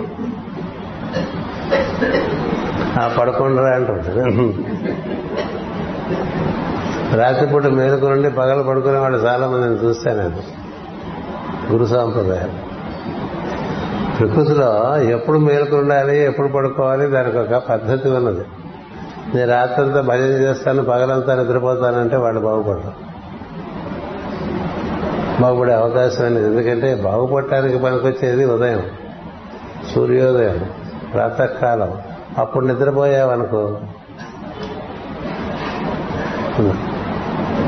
చేత మనకి సాంప్రదాయమైన పద్ధతుల్లో ప్రవర్తిస్తేనే సత్వం వస్తుంది. అందుకని ఏ గురువు అయితే గుణములకు అతీతంగా నిర్వర్తిస్తూ చూపిస్తాడు. ఎవరి దగ్గరికి వెళ్తే మనకు మన మనస్సు ఊరట చెందుతుందో ఎవరి దగ్గరికి వెళ్తే మన దగ్గర ఉండే వికారములన్నీ అప్రయత్నంగా జారిపోతాయో అలాంటి సద్గురువు దొరికితే అదృష్టం. అలాంటి సద్గురువుడు దొరికితే అతని యొక్క సమాశ్రయమునందు మనకి మన గుణములన్నీ కూడా చక్కగా సర్దుబాటు అయిపోతాయి ఇప్పుడు మాటికి వాటికి అడ్జస్ట్మెంట్స్ అడ్జస్ట్మెంట్స్ అంటూ ఉంటాం కదా. అడ్జస్ట్మెంట్ దేనికి కోరాలి? త్రిభుజాన్ని కోరాలి. నేను చెప్పాను టైం హ్రీం శ్రీం టైం హ్రీం శ్రీం ఐం హ్రీం ఓం కేంద్రం. ఐం శ్రీం హ్రీం ఇచ్ఛ జ్ఞాన క్రియాశక్తి. మూడిటి మూడిటికి కేంద్రంగా అతీత తత్వం ఓంకారం ద్వారా మనం అందుకోవచ్చు. అంచేత అలాంటి తత్వమును మనం ఆరాధన చేస్తున్నాం. ఆరాధన చేస్తూ ఉంటే క్రమంగా మనకి ఆ త్రిభుజం సెట్ అవ్వాలి. సెట్ అయితే అది బాగా బాగా స్థిరపడితే మనలో అప్పుడు మన నుంచి జరిగే కార్యక్రమాలు చక్కగా ఒక పద్ధతిలో సరిపోయి ఆ జీవితాలు చాలా ఆనందంగా ఉంటాయి దర్శించడానికి కూడా ఎంత బాగుంటుందండి రాముడి జీవితం అయినా కృష్ణుడి జీవితం అయినా మనకి అంతకన్నా ఆదర్శమైన జీవితాలు లేవు. ఎంత చక్కగా అలా నడిచి వెళ్ళిపోతాడండి నదిలోకి రాముడు? ఎంత చక్కగా నదిలోకి నడిచి వెళ్ళిపోతాడు రాముడు? ఆ సరయు నదే అలాంటిది అసలు. ఆ నదిలోకి అట్లా చక్కగా నడిచి వెళ్ళిపోయి దేహత్యాగం చేసేస్తాడు. మరి ఉన్నంతకాలం ఎక్కడైనా ఏ విషయాలైనా తొట్టుపాట్లు ఉన్నాయా ఎక్కడైనా తొందరపాటు పొరపాటు ఉందా? ఎక్కడైనా బతక బద్ధకంగా ఉంటా ఉందా? ఏమీ రాముడి కన్నా ఆదర్శం లేడు మానవుడు. అత్యద్భుతమైన కథ అది.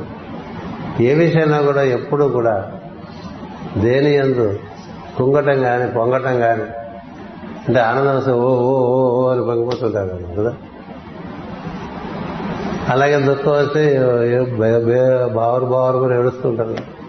ఏమీ లేదు. అంత పట్టాభిషేకం ఉన్నవాడిని అలా ఆడవాళ్ళకి వెళ్తాడా? అప్పటికప్పుడు ఆ డ్రెస్ తీసేసాడు ఈ డ్రెస్ వేసాడు. కదా? కైకే కోరిక మేరకి ఇద్దరు నారచీరలు కట్టేసుకున్నారు. లోపల ముక్కు రోజు ఉన్నా లక్ష కూడా కట్టుకున్నారు. ఎందుకని రాముడిని అనుసరించాలని ఒక దీక్ష ఉంది కాబట్టి లక్ష్మణుడు లక్ష్మణుడుగా మిగిలిపోయాడు. సర్వలక్ష్మణ లక్ష్మణుడు అంటారు. ఎందుచేత కేవలం రాముడిని అనుసరించడం చేత లేకపోతే అది పెద్ద తాస్పం లాంటి పాత్ర కదా? అంచేత ఇవి బట్టి మన వనవాసం కంటే ఇట్లా వెళ్తారా? నారచీరలు కట్టుకోవాలి కదా అంది కైకేయి అలాగే నారచీరలు కట్టుకో. ఏదైతే నీకు? నీలో నువ్వు ఉన్నవాడికి ఉన్నవాడికి అన్నీ అందుకని అరణ్యంలో ఉన్నా ఒకటే అయోధ్యలో ఉన్నా ఒకటే. అయోధ్య మీద మన వాళ్ళ మనమంతా మోసపడుతున్నాం తప్ప ఆయనకి అయోధ్య మీద ఎప్పుడు మోసదు అయోధ్యలో ఉన్నప్పుడు కూడా ఆయన వనంలో ఉంటే ఎక్కువ బాగుండేది కదా మన ఇద్దరికి అంటూ ఉండేవాడు వాడు. ఆవిడ అలాగే అంటూ ఉంటుంది ఆయన పేరు పెట్టుకుని అయోధ్య గురించి నానా గొడవలు చేయక్కల అది మహాపచారం ఏమీ అక్కలేని వాడికి ఏదో చేద్దాం అనుకోవడం మంచి విషయమే కానీ అంత గోల్ చేసుకోక్కర్లేదు. అందుచేత రాముని జీవితం తీసుకుంటే మొదటి రోజు నుంచి చిట్ట చివరి రోజు వరకు కూడా ఆ జీవితం అంతా కూడా నిత్య సత్వంలో నడిచే జీవితం. అంత రావణాసురుని చూసినా ఆయనలో ఏ విధమైనటువంటి తేడా పడ్డా ఎన్ని కష్టాలు పెట్టాడు రావణుడు తన్ని? తన భార్యని దొంగతనంగా ఎత్తుకుపోయాడు. అది కారణం చేత ఈయన కోతులతో సాహసం చేశాడు. ఆ తర్వాత ఏదో సముద్రం మీద వంతెలు ఏర్పాటు చేసుకున్నాడు. అక్కడి నుంచి వెళ్ళాడు అక్కడ ఉన్నాడు ఆ లంకలో వీళ్ళు బయట వాళ్ళ లోపల కోటలో. కోటలో యుద్ధం చేస్తే రోజు బ్రేక్ఫాస్ట్ లంచ్ డిన్నర్ అన్ని చేసుకోవచ్చు. కోట బయట యుద్ధం చేసే వాళ్ళకి అవన్నీ ఎవరిస్తారండి? వాళ్ళకు కూడా ఎవరు పంపించాడు రావణుడు? పెన్నాళ్ళు యుద్ధం జరిగింది. మరి ఇన్నాళ్ళు యుద్ధం బయట ఉండి చేసే వాళ్ళకి ఎలా ఆహారం ఎలా ఉంది?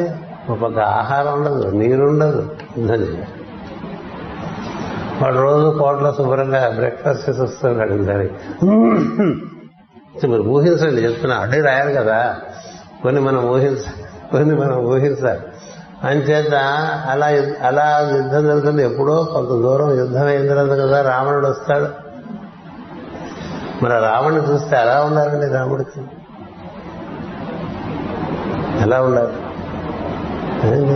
పక్కన లక్ష్మణుడు చూసి ఏటి అమ్మాయి అనుకుంటాడు. అతన్ని చూసి నవ్వుతారండి ఈ రావణుని చూసి. రావణుని చూసి ఒక చిరునవ్వు నవ్వుతాడు రాముడు. లక్ష్మణుడికేమో మంచి రహితమైన మంటలు పుడుతూ ఉంటాయి లోపల. ఈయనేమో నవ్వుతాడు. నవ్వితే వాడు పడిపోతాడు. ఏది? ఇంతటి రావణుడు ఈయన నవ్వుకే పడిపోతాడు. కదా? అసలు వాడు నవ్వితేనే చాలా పని అయిపోతుంది. సరే ఆ పడిపోతే ఆ రోజు వాడు వీర్యం అంతా పోతుంది ఈ నవ్వులోంచి ఆయన వీర్యం అంతా పోతుంది. పోయి ఆ రోజు యుద్ధంలో చిత్తుగా ఓడిపోతాడు రాముడి చేతిలో రావణుడు. చాలా ఆశ్చర్యం వేస్తుంది రావణుడికి. ఇదేటిలో ఓడిపోయింది మీరు మళ్ళీ రాలేదు. మళ్ళీ ఇంకోసారి రా అని పంపించేస్తాడు అంటే ఇవన్నీ మనకి రామాయణం చదువుకున్నప్పుడు ఒక్కొక్క ఘట్టంలో దాని గురించి మనం బాగా యోచన చేస్తే అసలు రాముడిని ఎలా మనం ప్రతి ఘట్టంలోనూ బాగా ఉపాసన చేస్తూ చదువుకుంటే రామాయణం పూర్తయ్యేసరికి మనలో సత్వం నిండుతుంది. ఇది సత్వం సత్వం చేస్తా మనం నేర్చుకుంటాను ఏవో సాధన చేద్దామని. పెట్టుకోబోకండి మహాత్ముల కథ చదువుకుంటే ఆటోమేటిక్గా అలాగే వశిష్ఠ మహర్షి కథ చదువుకుంటే సత్వం మనలో బాగా నిండుతుంది. ఎందుకంటే ఆయన ఆ- సూర్య వంశానికే గురువు ఆయన. ఎన్నడు తొణకడు బెణకడు తొణకడు బెణకడు అనేటువంటి వాళ్ళ కథలు చదువుకోవాలి. కృష్ణుడి కథ చదువుకున్నారు అనుకోండి కృష్ణుడి కథ చదువుకుంటే మనకు అందదు. ఎందుకంటే ఆయన చాలా రకరకాలుగా ఆయన తన యొక్క నిపుణతను ప్రదర్శించ ప్రదర్శింపజేస్తాడు రాముడు కథ మనకు ఆచరణీయంగా ఉంటుంది. అనుసరణీయంగా ఉంటుంది. కృష్ణుడు కథ అనుసరణీయంగా ఉండదు చాలా ఆనందం కలుగుతుంది. సందేహం లేదు. ఎంత ఆనందం కలుగుతుందంటే ఉన్న పరిస్థితులన్నీ చిన్నవైపోతాయి. శ్రీకృష్ణుడు ఆరాధనలో ఉండే ఒక మహత్తరమైన విషయం ఏంటంటే నీకు ఎంత భయంకరమైన పరిస్థితుల్లో ఉండని. నువ్వు కృష్ణుని యొక్క స్మరణ బాగా చేసి ఆయన చేసినటువంటి కృత్యములను నువ్వు కనుక స్మరణ చేసుకుంటే చాలా ఆనందం కలిగి ఇవన్నీ చిన్నవైపోతాయి. విషయములన్నీ చిన్నవైపోతాయి. రాముని కథ చదువుకుంటే ఎలాంటి పరిస్థితులైనా నువ్వు తొట్టుపాటు పడకుండా అలా నిలబడి చక్కగా నీ కర్తవ్యాన్ని నువ్వు నిర్వర్తించేటువంటి ఒక ఒక స్థిత ప్రజ్ఞత్వం మనకి ఏర్పడుతుంది అందుచేత మనకి ఈ కథల బాగా అవగాహన చేసుకోవటం ద్వారా మనలో జరగవలసినటువంటి అయస్కాంతీకరణ అంతా జరుగుతుంది అందుకని తెలిసిన కథే కదా అనుకోవద్దు. తెలిసిన కథే కదా అనుకో ఇవాళకి మనం సుందరాకాండం ఎంఎస్ రామారావు గారు పారాయణ చేసింది వింటే కరిగిపోతాం. ఎన్నిసార్లు విన్నా. మరి ఆ రామాయణంలో అలాంటి కరుణ రసం ఉన్నది మనలో ఉండేటువంటి కరుకుదనం అంతా కూడా కరిగించేస్తూ ఉంటుంది. అంచేత ఆ విధంగా మనం క్రమంగా మనలో సత్వం పెంచుకోవచ్చు. సత్వం పెంచుకోవాలంటే సత్కార్యాలు చేస్తూ ఉండాలి ఆరాధన చేసుకుంటూ ఉండాలి కర్తవ్యమునందే నిలబడాలి. మన గురించి మనకి ఆలోచన బాగా తక్కువ ఉండాలి. నేను ఇంతవాడిని నేను అంతవాడిని అనుకుంటే బాగా రజస్సు పెరిగింది ఎంత సత్వం మనలో పెరిగింది అనేది మనకు తెలియాలంటే మన గురించి మనకు ఆలోచన ఎంత తక్కువ వస్తుంది ఆ- ఆ మేర దైవం గురించి ఆలోచన ఎంత ఎక్కువ వస్తుంది చూడాలి. ఎంతసేపు మన గురించి ఆలోచించుకుంటాం అనుకోండి రజస్ సమస్యలో ఇరుక్కుపోతాం. దైవం గురించి ఆలోచిస్తున్నాం అనుకోండి మనలో సత్వం పెరుగుతుంది. అందుచేత మనం తగ్గి దైవం పెరిగితే మనకి పరిపూర్ణమైనటువంటి సుఖము ఆనందము అన్ని మనకు కలుగుతాయి. ఆ దృష్టితో ఈసారి మనం ఈ త్రిగుణములు మనకి విధా పింగళ సుషుమ్న అని చెప్తారు. వాటి ద్వారా సుషుమ్న నుంచి సత్వగుణము ఈడ నుంచి తమో గుణము పింగళ నుండి రజోగుణము ప్రవహిస్తూ ఉంటాయి. వాటినే గంగా యమున సరస్వతి అని అంటూ ఉంటాం. అంచేత ఇవన్నీ కూడా సత్వానికి ప్రధానంగా నడవాలి. ప్రధానంగా సత్వం ఉండి ఈ రెండు అనుపానంగా నడుస్తూ ఉండాలి. అలా నడుస్తూ ఉంటే జీవితం బాగుంటుంది. అలా నడుస్తూ ఉండడానికి ఆరాధన చేయాలి. ఆరాధన చేసిన తర్వాత రోజంతా దినచర్యలో సమపాళ్ళుగా ప్రవర్తించేటువంటి ప్రయత్నం చేయాలి. ఏం చేద్దంటే అతి వేగం పనికిరాదు. అతి నిదానం పనికిరాదు ఆలస్యం అమృతం విషం నిదానమే ప్రధానం. రెండు ఇచ్చారు. కొంతమంది బాగా ఆలస్యంగా ఉండే వాళ్ళకి ఆలస్యం వల్ల అన్ని పాడైపోతుంది కొంతమంది తొందరపాటు వల్ల విషయాలు పాడైపోతూ ఉంటాయి.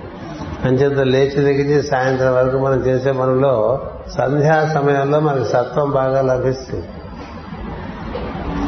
ఉదయం సంధ్య సత్వ ప్రధానంగా అక్కడి నుంచి ఒక జాము కూడా సత్వ ప్రధానంగా నిజానికి సూర్యోదయానికి గంటన్నర ముందు గంటన్నర తర్వాత సత్వం చాలా ఈ వేడెక్కుతున్న కొద్ది ఎండెక్కుతున్న కొద్ది కూడా రజస్సు పెరుగుతూ ఈ మధ్యాహ్నం నుంచి క్రమంగా తమస్సు వచ్చేస్తుంది మళ్ళీ సాయంత్రం సంధ్యా సమయానికి సత్వం ఉంటుంది. అప్పుడు కూడా సూర్యాస్తమయానికి గంటన్నర ముందు గంటన్నర తర్వాత చాలా సత్వం ఉంటుంది. మనకి ప్రతిరోజు సత్వం ఆ విధంగా అందుబాటులోకి వస్తుంది. ఆ సమయంలో మన సత్వం కూడా ప్రధానమైనటువంటి కార్యక్రమాల్లో ఉన్నాం అనుకోండి మనలో సత్వం నిండుతుంది. అనేకమైన ఉపాయాలు ఉన్నాయి. అందుకని చెప్తున్నా రామకృష్ణాదుల చరిత్ర మహాత్ములు సత్వ కూడా ప్రధానంగా ఉండేటువంటి వారి చరిత్ర. అవి చదువుకోవటం వల్ల సత్వం వస్తుంది. అలాగే ఈ కాలమునందు ఉండేటువంటి ఈ సంధ్యా సమయంలో చక్కగా మనం వాటితో అనుసంధానం చెందితే మనలో సత్వం ఏర్పడుతుంది. అలాగే మనకి కొన్ని కొన్ని తిథులు ఉన్నాయి అనుకూలమైన తిథులు. విద్య తదియ సత్వ ప్రధానంగా ఉంటాయి. పంచమి సప్తత్వం సప్తమి దశమి ఏకాదశి త్రయోదశి పౌర్ణమి. ఇలా కొన్ని తిథులు సత్వ ప్రధానంగా ఉంటాయి. ఇతర తిథుల్లో ఘర్షణం ఘర్షణ. అలాగే కొన్ని నక్షత్రములలో కొన్ని దైవీ గుణముతో కూడిన నక్షత్రములు ఉన్నాయి. కొన్ని ఆసురీ గుణములతో కూడిన నక్షత్రములు ఉన్నాయి. కొన్ని మానుషీ లక్షణములతో ఉన్నట్టు నక్షత్రములు మూడు రకాలుగా ఇరవై నక్షత్రాలని మనకు విభజించి ఇచ్చారు అందుకని ఆ తిథి ఆ నక్షత్రం కలిస్తే అది శుభదినం అన్నారు.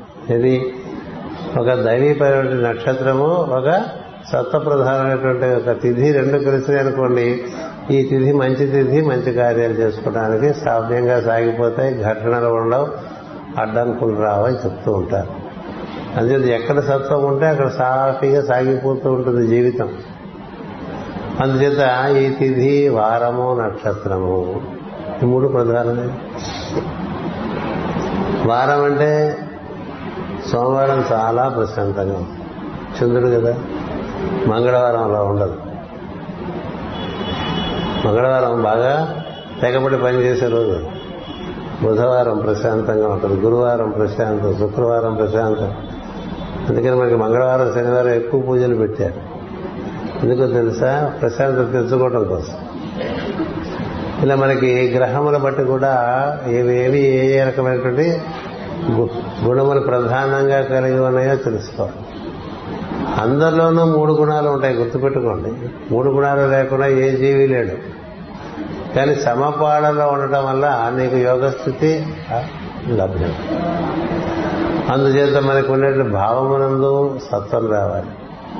భాషణమునందు సత్వం రావాలి. చేతల ఎందు సత్వం కనపడాలి.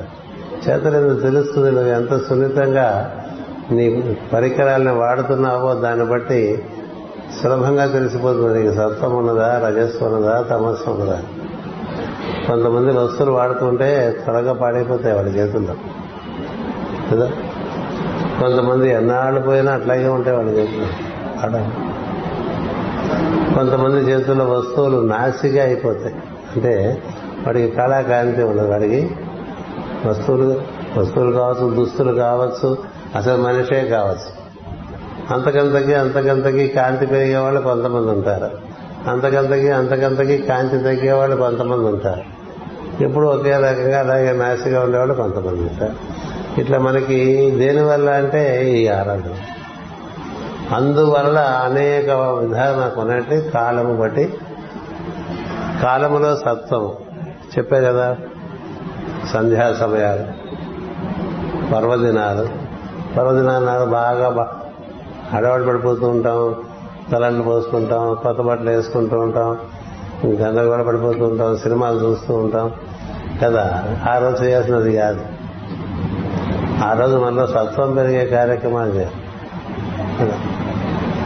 అందుకని పర్వదినాలే సెలవు దినాలుగా అయిపోయినాయండి. అందుకని సెలవు కదా అందుకని సినిమాకి వెళ్ళిపోతాం కదా? ఇప్పుడు నవరాత్రులు వచ్చాయనుకోండి నవరాత్రులు సినిమాకి వెళ్ళమని చెప్పారు అసలు? ఎక్కడన్నా చెప్పారా? నవరాత్రుల్లో సినిమా చుట్టం ఏంటండి? ఇంక మిగతా రోజులు లేవా? సినిమా చుట్టాలి ఉంటాయి. అంటే ఎప్పుడు సినిమాకి వెళ్ళాలి ఎప్పుడు సినిమాకి వెళ్ళకూడదు పుణ్యకార్యం చేసేప్పుడు పుణ్యకార్యం కాలం ఉంటుంది దానికి. అలాగే దేశం. దేశం.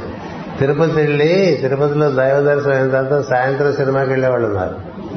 తెలుసా?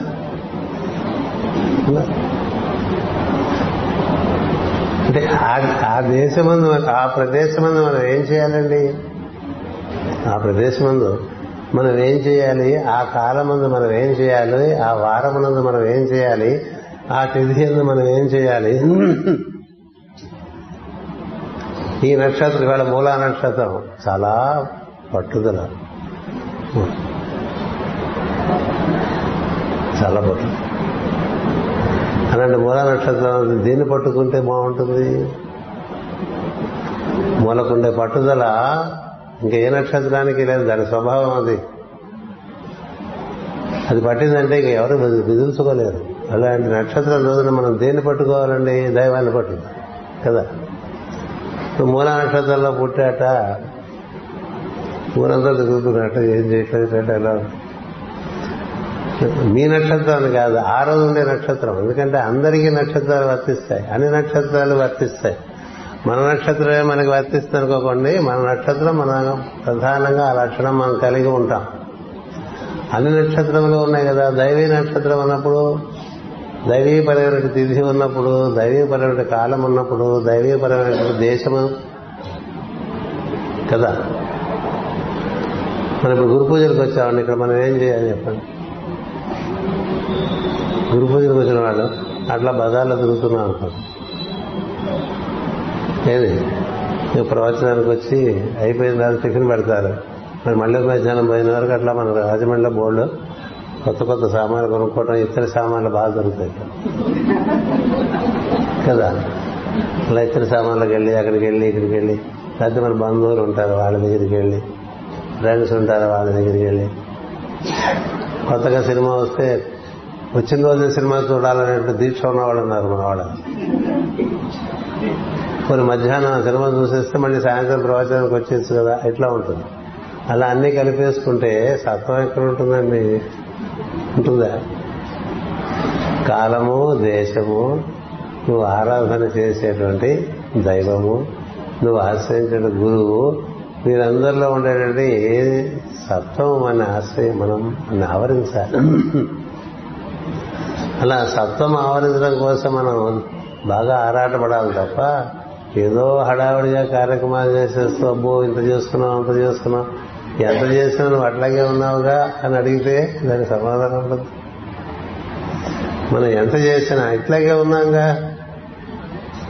నెలకు మేక తెచ్చి ఏడాది బతికిన నలుపు నలిపే కానీ తెలుపు కాదు అని మన పద్యం ఉంది. అంచేది ఎంత చేసినా ఇట్లాగే ఉన్నాగా. మనం మాట్లాడితే అదే వంకర మాటలు అట్లాగే వచ్చేస్తుంది కదా? అవే మడతలు వచ్చేస్తుంటాయి. మనం పనులు చేస్తుంటే అవే పొరపాట్లు దొలిపోతూ ఉంటాయి. అవే పొరపాటు మనం ఆలోచన చేస్తే సరైన విషయం రాక ఇంకోటి వస్తుంది. అంటే ఒక చోట మనకి ఇప్పుడు దారిలో వెళ్తున్నాం అనుకోండి. ఇటు వెళ్తే ట్రాఫిక్ తక్కువ అటు వెళ్తే ట్రాఫిక్ తక్కువ అని అడిగితే ఎటు వెళ్తే ట్రాఫిక్ ఎక్కువ అటు వెళ్తే ట్రాఫిక్ తక్కువ అని తడుతూ ఉంటుంది. అంటే wrong things get the occur కదా.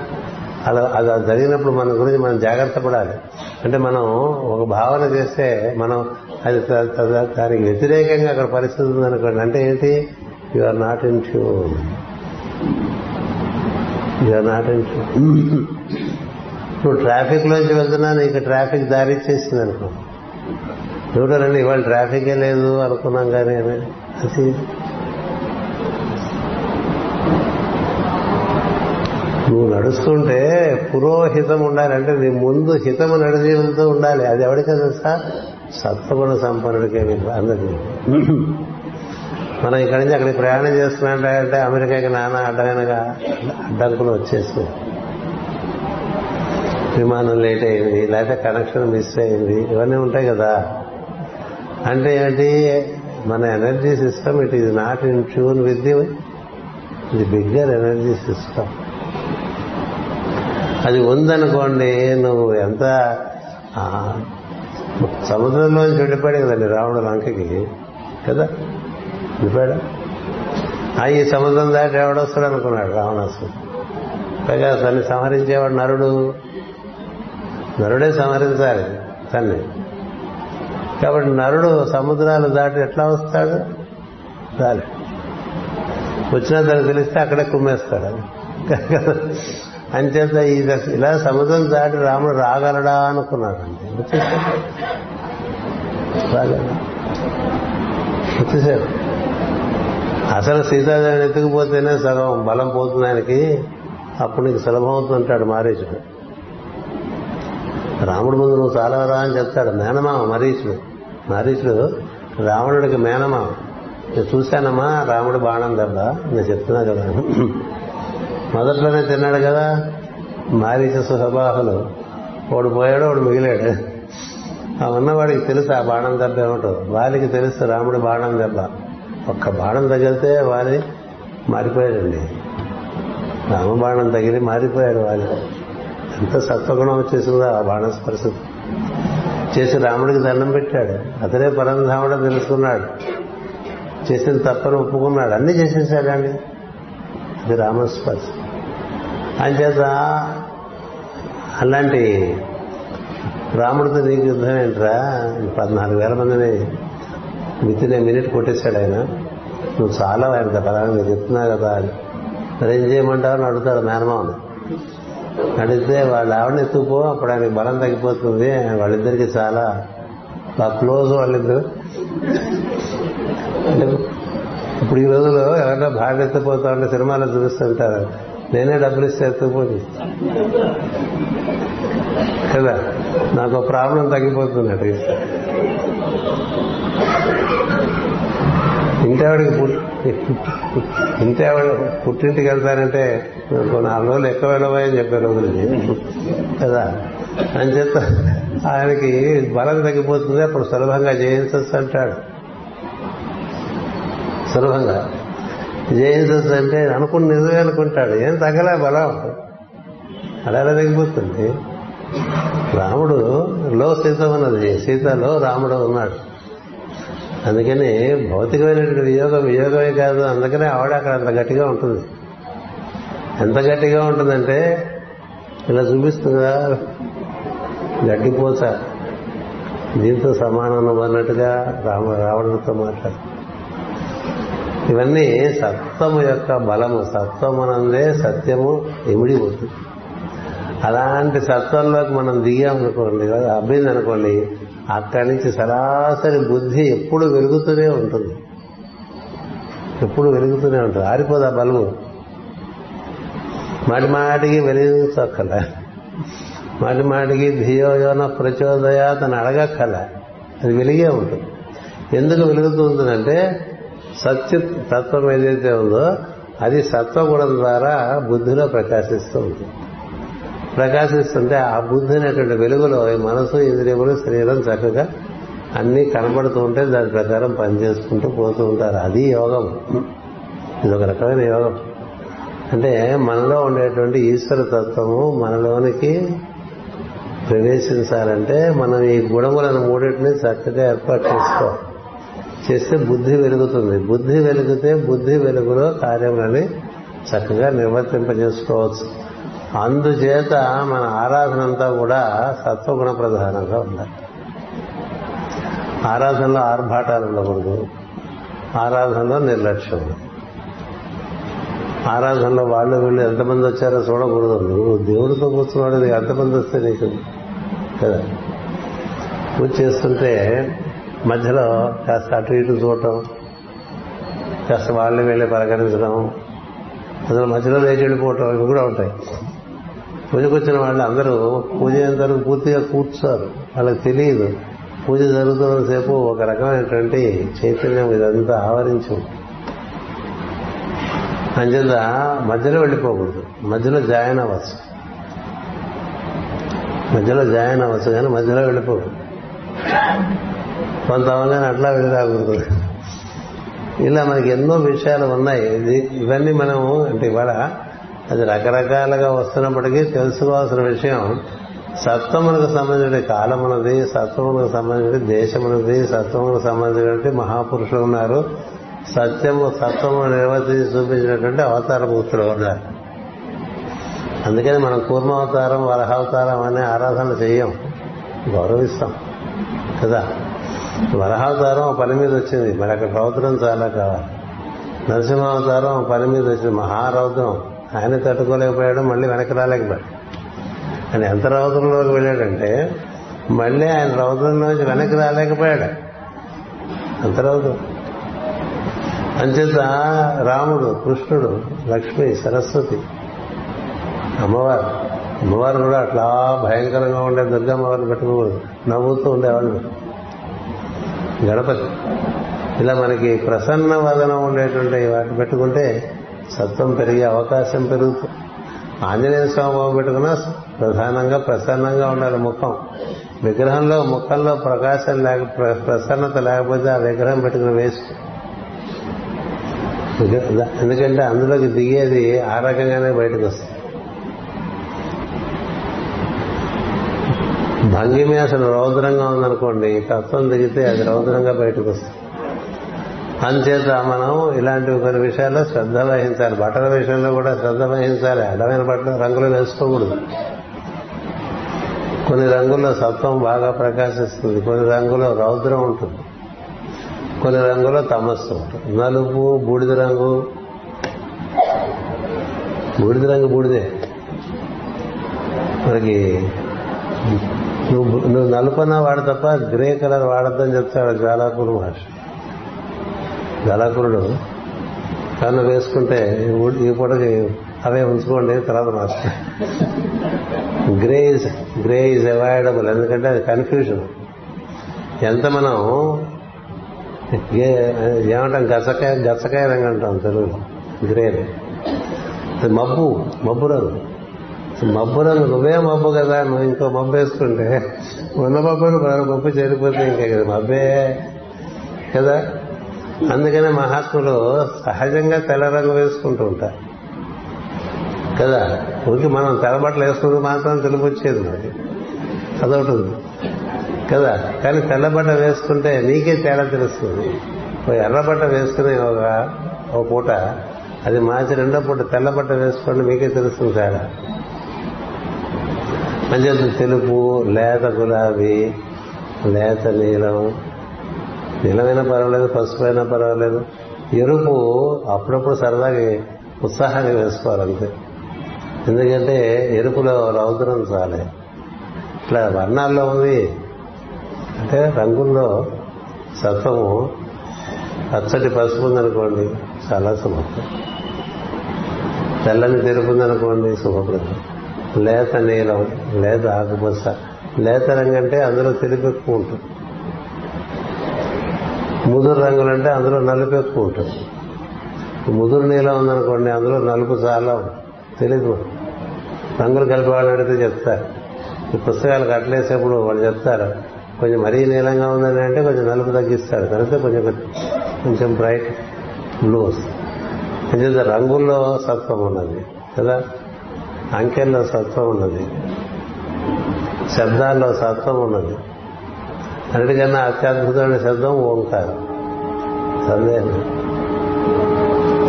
ఓంకారాన్ని అలా మనం చేస్తున్నాం అనుకోండి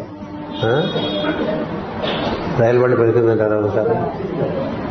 అంచేత ఓం అనేటువంటిది ఎంత బాగా మనం పలికితే అందులో ఉకారాన్ని బాగా పలికితే మనలో సత్వం బాగా అకార ఉకారం అకారములు కలిపి ఓంకారం కాబట్టి ఆ ఓంకారంలో ఉకారము ఔ అని వెళ్ళే ఉకారము అందులో మళ్ళీ మూడు అసలు మొత్తం ఓంకారమే సత్వం అయితే అందులో ఇంకా సత్వ ప్రధానమైనటువంటిది ఉకారం. అంచేత ఇలా మనకి శబ్దములో సత్వము దర్శనం చేయాలి. రంగుల్లో సత్వము దర్శనం చేయాలి.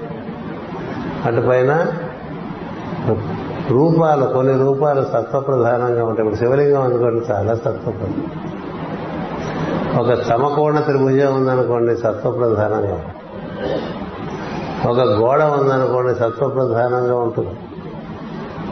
అంచేత అన్ని ఫామ్స్ కాదు మనం చూసుకోవాలి. దేని వల్ల సత్వం మనకి బాగా అబ్బుతుంది? సమకోణ త్రిభుజం ఉందనుకోండి సత్వ ప్రధానం ఇలా మనం దర్శనం చేస్తే చాలా చోట్ల సత్వం కనిపిస్తుంది. తెల్లది పువ్వు వేసుకున్నాం కూడా ఉంటుంది సత్వం.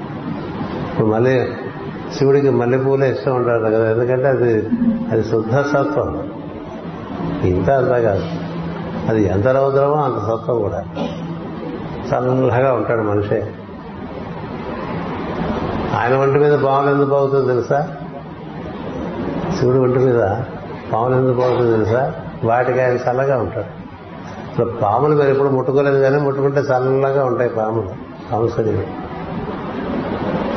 అని కూర్చునేదే మనసు కొండ మీద కూర్చున్నాడు అంటారు అది చల్లగా ఉంటుంది.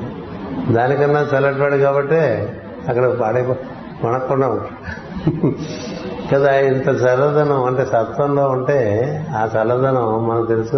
ఇక్కడ భౌతికమైన చల్లదనం కాదు. అది ఒక అనిర్వచనమైనటువంటి హాయి. అలాంటి స్థితిలో ఉన్నటువంటి శుద్ధతత్వం ఆ శుద్ధతత్వం మనకి లభించడానికి అనేకమైనటువంటి మార్గాలు ఉన్నాయి. అవి చేసుకోవాలి. ఇంటి నిండా సింబల్స్ చేసుకున్నప్పుడు అడ్డమైనవి చేసుకోకూడదు. మట్టి రంగు అసలు వాడద్దు. మట్టి రంగు మబ్బు రంగు నల్ల రంగు ఎంత వేలుంటే అంత. మన బెడ్షీట్స్ కానీ మన తర్వాత మనం వాడేటువంటి దుస్తులు కానీ కర్టెన్స్ కానీ తర్వాత గోడలకు రంగులు కానీ పూసేప్పుడు ఇదిగోండి ఇక్కడ చక్కటి ఎర్రచందనం పూస్తాం. అలా ఉంటే బాగుంటుంది. అలా- మనకి ఎందుకు ఇలా పెట్టుకుంటామంటే తదనుగుణమైనటువంటి ప్రభావం మన మీద చూపిస్తూ ఉంటుంది పరిసరాలన్నీ మరి అందుకని యాంప్లిఫైయర్ నల్లగా ఉంది కదండి అనకండి ఇప్పుడు ఏదైనా చేయలేదు? అంచేత రంగులు ఇలా అన్నిట్లోనూ మనం సత్వాన్ని కోరి ఇప్పుడు పువ్వు ఉందనుకోండి అది నీ మనసుని అప్రయత్నంగా ఆకర్షించింది అనుకో నీలో సత్వం ఉంటే అది ఆకర్షణ అలా పూల కుండీలు ఎన్నున్నా మనం చూడకుండా వెళ్ళిపోయే వాళ్ళం మంది ఉంటాం తెలుసా? ఎన్నో రకాల పువ్వులు ఇక్కడ ఏర్పాటు చేస్తారు కదా? ఎవడు చూశాడు? ఎవడు చూస్తాడో తెలుసా? లోపల సత్వం బాగా ఉండేటువంటి వాడికి అందం గోచరిస్తూ ఉంటుంది. ఎందుకని అందం సత్వగుణ ప్రధానం. అందం. అంచేత నీ మనసు అబ్బా ఎక్కువ ఎంత బాగుందండి కానీ ఇంతమందిలో అలా రోడ్డు మీద వెళ్తున్నా కూడా పక్కనే పూల చెట్టు ఉన్న పువ్వును చూసేటువంటి అదృష్టం లేని వాళ్ళు ఉంటారు. బిజీగా ఉంటారు వాళ్ళు. బిజీ. ఆ బిజీ మైండ్ ఏం చూడలేదు. అన్ని పెట్టుకుంటారు. ఇంటి నిండా బోర్డు ఫ్లవర్ డెకరేషన్ పెడతాడు ఒక్క పువ్వు చూడలేదు ఏం చేత లోపల సత్వం లేకపోవడం అలాగే ఆహారంలో సత్వం. ఏ చెప్పదలుచుకుంటే పెద్ద అంటే సత్వం చూడదలుచుకుంటే ఎక్కడైనా కనిపిస్తుంది. ఆహారంలో సత్వం సర్ది తమస్ బాగా ఉప్పు కారాలు రజస్ బాగా ఉప్పు కారాలు రజస్ అసలు ఉండాలి. షడ్రుచులు ఉండాలి. కానీ చద్ది తినకూడదు. పాచిపోయిన తినకూడదు. పులుపు సత్వం కాదు. అంటే ఆహారంలో అన్ని సమపాలుగా ఉంటే నోటికి ఇది పుల్లగా ఉంది అనిపించకూడదండి ఇది కారంగా ఉంది అని అనిపించకూడదు. ఇది ఉప్పగా ఉంది అని అనిపించకూడదు. ఇది చేదుగా ఉంది అని అనిపించకూడదు. ఇది మరీ తీపిగా ఉంది అని అనిపించకూడదు. అన్ని సమపాలంగా కలిసి ఉంటే అది ఆహారం. అంచేత ఆ ఆహారం నాలుగు తగినప్పుడు ఈ షడ్రుచుల్లో ప్రత్యేకంగా ఒకటి ఎక్కువగా కనిపించకూడదు. అంటే ఎక్స్ట్రా రికగ్నిషన్ కోరుతూ ఉంటాం కదా కొంతమంది. అంటే మనం గుర్తించారా లేదా ఈ ప్రపంచం అని బాధపడిపోతూ ఉంటూ ఉంటాం. ఎవడో గుర్తించడు గుర్తుపెట్టుకోండి. అదొక్కటి నీకు తెలిస్తే నీవు నీకన్నా సుఖపడేవాడు ఎవడు ఉండడు. మనం ఒకడు గుర్తించాలి అనే బాధ లేకపోతే ఈ ప్రపంచంలో మనకి ఏ బాధ లేదు. ఎవడు గుర్తి ఒకడు గుర్తిస్తే చాలు. కదా? మిగతా వాడు గుర్తిస్తే ఎంత గుర్తించకపోతే ఎంత? అది మా గురువు గారు ఆ విషయం నాకు చాలా ఇష్టం. గుడ్డికైనా తెరిస్తే అంత మూస్తే ఎంత అంతా గుడ్డి ఆయన ఆ, చాలా బాగా మాట్లాడేవారు తెలుగు అసలే బ్రాహ్మడు తెలుగు గుడ్డి ముండ వాడుకున్నాడు గుడ్డి ముండ వాడుకున్నారు వాళ్ళకి తెలిస్తే అంత తెలియకపోతే ఎంత మన దాన్ని మనం పోదాం పద అంటున్నారు అంతే. అది ధీరత్వం. భాషలో రజస్సు కదా అది రజస్సే కదా అలా మాట్లాడు.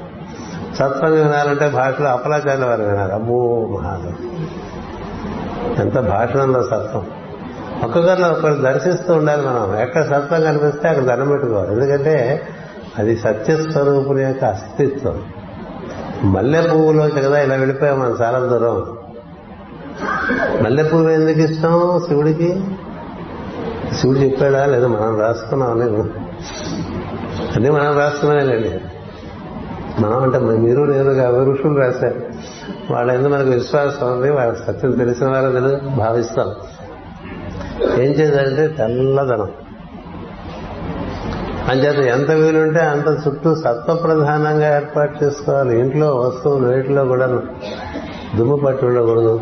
దుమ్ము పడితే తమస్సు. రంగులు నాసిగా ఉంటే తమస్సు. రంగులు రౌద్రంగా ఉంటాయి రజస్ రంగులు ప్రశాంతతనిచ్చేట్టుగా ఉండాలి. అలా ఏర్పాటు చేసుకోవాలి. ఇలా ఎన్నో రకాలుగా భగవద్గీతలో సత్వగుణ రావాలంటే ఒక ఇరవై ఆరు గుణాలు చెప్పారు. అందులో మొట్టమొదట అభయం అంటాడు ఆయన. అభయం అనగానే మనం ఆగిపోతాం. మనకు ఉన్నదే భయం కదా. మనకు ఉన్నదే భయం. అభయం అంటే అంటే చెప్పండి. అందుచేత సత్వగుణాన్ని పొందడానికి మిగతా ఉపాయాలు నేను బాగా ఆలోచించాను. అది ఈ రోజు ఎందుకో బయటకు వచ్చినాయి. సత్వ సత్వగుణం ప్రధానంగా ఉండేటువంటి దైవాన్ని ఆరాధన చేయండి. సత్వగుణమే ప్రధానంగా ఉండేటువంటి గురువుని ఆశ్రయించండి. సత్వగుణం ప్రధానంగా ఉండాలి అక్కడ. అక్కడ తామస్సు అక్కడ రావ చేస్తుంటే మనం కూడా అదే పట్టేస్తాం. సత్వగుణ ప్రధానమైనటువంటి దుస్తులు వేసుకోండి. సత్వగుణ ప్రధానమైనటువంటి చేర్చుకోండి. కోరి సత్వాన్ని చేర్చుకోండి. ఆహారము సత్వమైనటువంటి ఆహారాన్ని భుజించండి. అట్లా ప్రతి విషయంలోనూ సత్వం రావాలి. అట్లా వస్తుంటే ఎన్ని రకాలుగా వంద రకాలుగా సత్వం నిన్ను సృష్టిస్తూ ఉంటే నీలో సత్వం వచ్చేటువంటి అవకాశం ఉంటుంది. పూర్ణ సత్వం ఉండేటువంటి వాడు ఎవడన్నా దొరికితే వాడు మీకు మీ అదృష్టం కొద్ది వాడితో సహవాసం చేస్తే రాముడితో లక్ష్మణుడు చేరినాడు ఇంత భీమాచలో కూడా యుధిష్ఠుడితో కూడి ఉండడం వల్ల బతికి పట్టగట్టారు లేకపోతే వాళ్ళకు ఉండేటువంటి వీర్యానికి క్రౌర్యానికి ఎన్నో ఇబ్బందులు వచ్చాయి. అంచేత దేవత అయినా సత్వము గురువైనా సత్వము నీ ఆచార వ్యవహారంలో సత్వము నీ భాషణంలో సత్వం. పరుషమైన వాక్యాలు ఉండకూడదు భాషణంలో. మాట దురుసుగా రాకూడదు. మాట ఎంత సత్వంగా వస్తే నీకు అంత చేయంగా ఎక్కడికక్కడ ఎక్కడికెక్కడ అంతా సత్వ ప్రధానంగా తయారు చేసుకుంటే ఆ సత్వం కారణంగా ఆ మనలోకి సచ్చిత్ తత్వము దిగుతుంది. అది దిగిందో మనం పడిపోతాం. అది అలా దిగుతూ ఉంటే అది బుద్ధి ప్రకాశం మనో ప్రకాశం ఇంద్రియాలకు చేతనము శరీరములకు ఉత్సాహం అన్నీ ఉంటాయి. అంచేత మనం పెద్ద సోపాన క్రమంగా మనం ఏర్పాటు చేశారు. శరీరము ఇంద్రియములు మనస్సు బుద్ధి అహంకారము ఈ గుణముల సముదాయము ఆ పైన ప్రకృతి పురుషులుగా అర్ధనారీశ్వర తత్వంగా ఉన్నటువంటి తత్వం. ఆ తత్వం మనలో శిరస్సు నుంచి ఆజ్ఞలోకి ఆజ్ఞ నుంచి కంఠములోకి హృదయంలోకి అది అలా దిగి రావటం కోసం ఆరాధన చేస్తుంది గాయత్రి మంత్రం చేశామనుకోండి ఆ విధంగా చేసుకోవాలి. ఆ విధంగా సాగాలి గాయత్రి మంత్రం. హడావిడ పడకండి. నిదానంగా నిదానంగా నడిపించండి జీవితాన్ని. అంటే మన దగ్గరికి వచ్చేవాళ్ళు తమస్సు ఉండేవాళ్ళు తక్కువ ఉంటారు. రజస్సు ఉండేవాళ్ళు చాలా మంది ఉంటారు. సత్వం ఉండేవాళ్ళు తక్కువ ఉంటారు. అందరూ సత్వంలో ప్రవేశించాలనేటువంటిది ఆకాంక్ష. అప్పుడు మనం ఏవైతే అందుకుందాం అనుకుంటున్నామో అవన్నీ మనం ధరించి చేరుతాం అందుచేత ఆ విధంగా ఉండే ప్రయత్నం చేయండి ఇది ప్రతి విషయంలో కూడా నేను స్నానం చేస్తాను. మరీ వేడి నీళ్ళు స్నానం చేయకండి. మరీ చల్లటి నీళ్ళు స్నానం చేయండి. గోరు నీళ్ళు స్నానం అన్నిట్లోనూ middle point. In everything middle point. Everything. ఏది అతి వద్దు ఏది లేమి వద్దు అలా ముందుకు సాగితే ఏం జరుగుతుందో సాయంత్రం ఇంకా బాగా చెప్పుకుందాం. స్వస్తి ప్రజాభ్య పరిపాలయంతాం. న్యాయేన మార్గేణ మహీమహేషా. గోబ్రాహ్మణేభ్య సోమస్తు నిత్యం. లోకా సమస్త సుఖినో భవంతు. లోకా సమస్త సుఖినో భవంతు. లోకా సమస్త సుఖినో భవంతు. ఓం శాంతి శాంతి.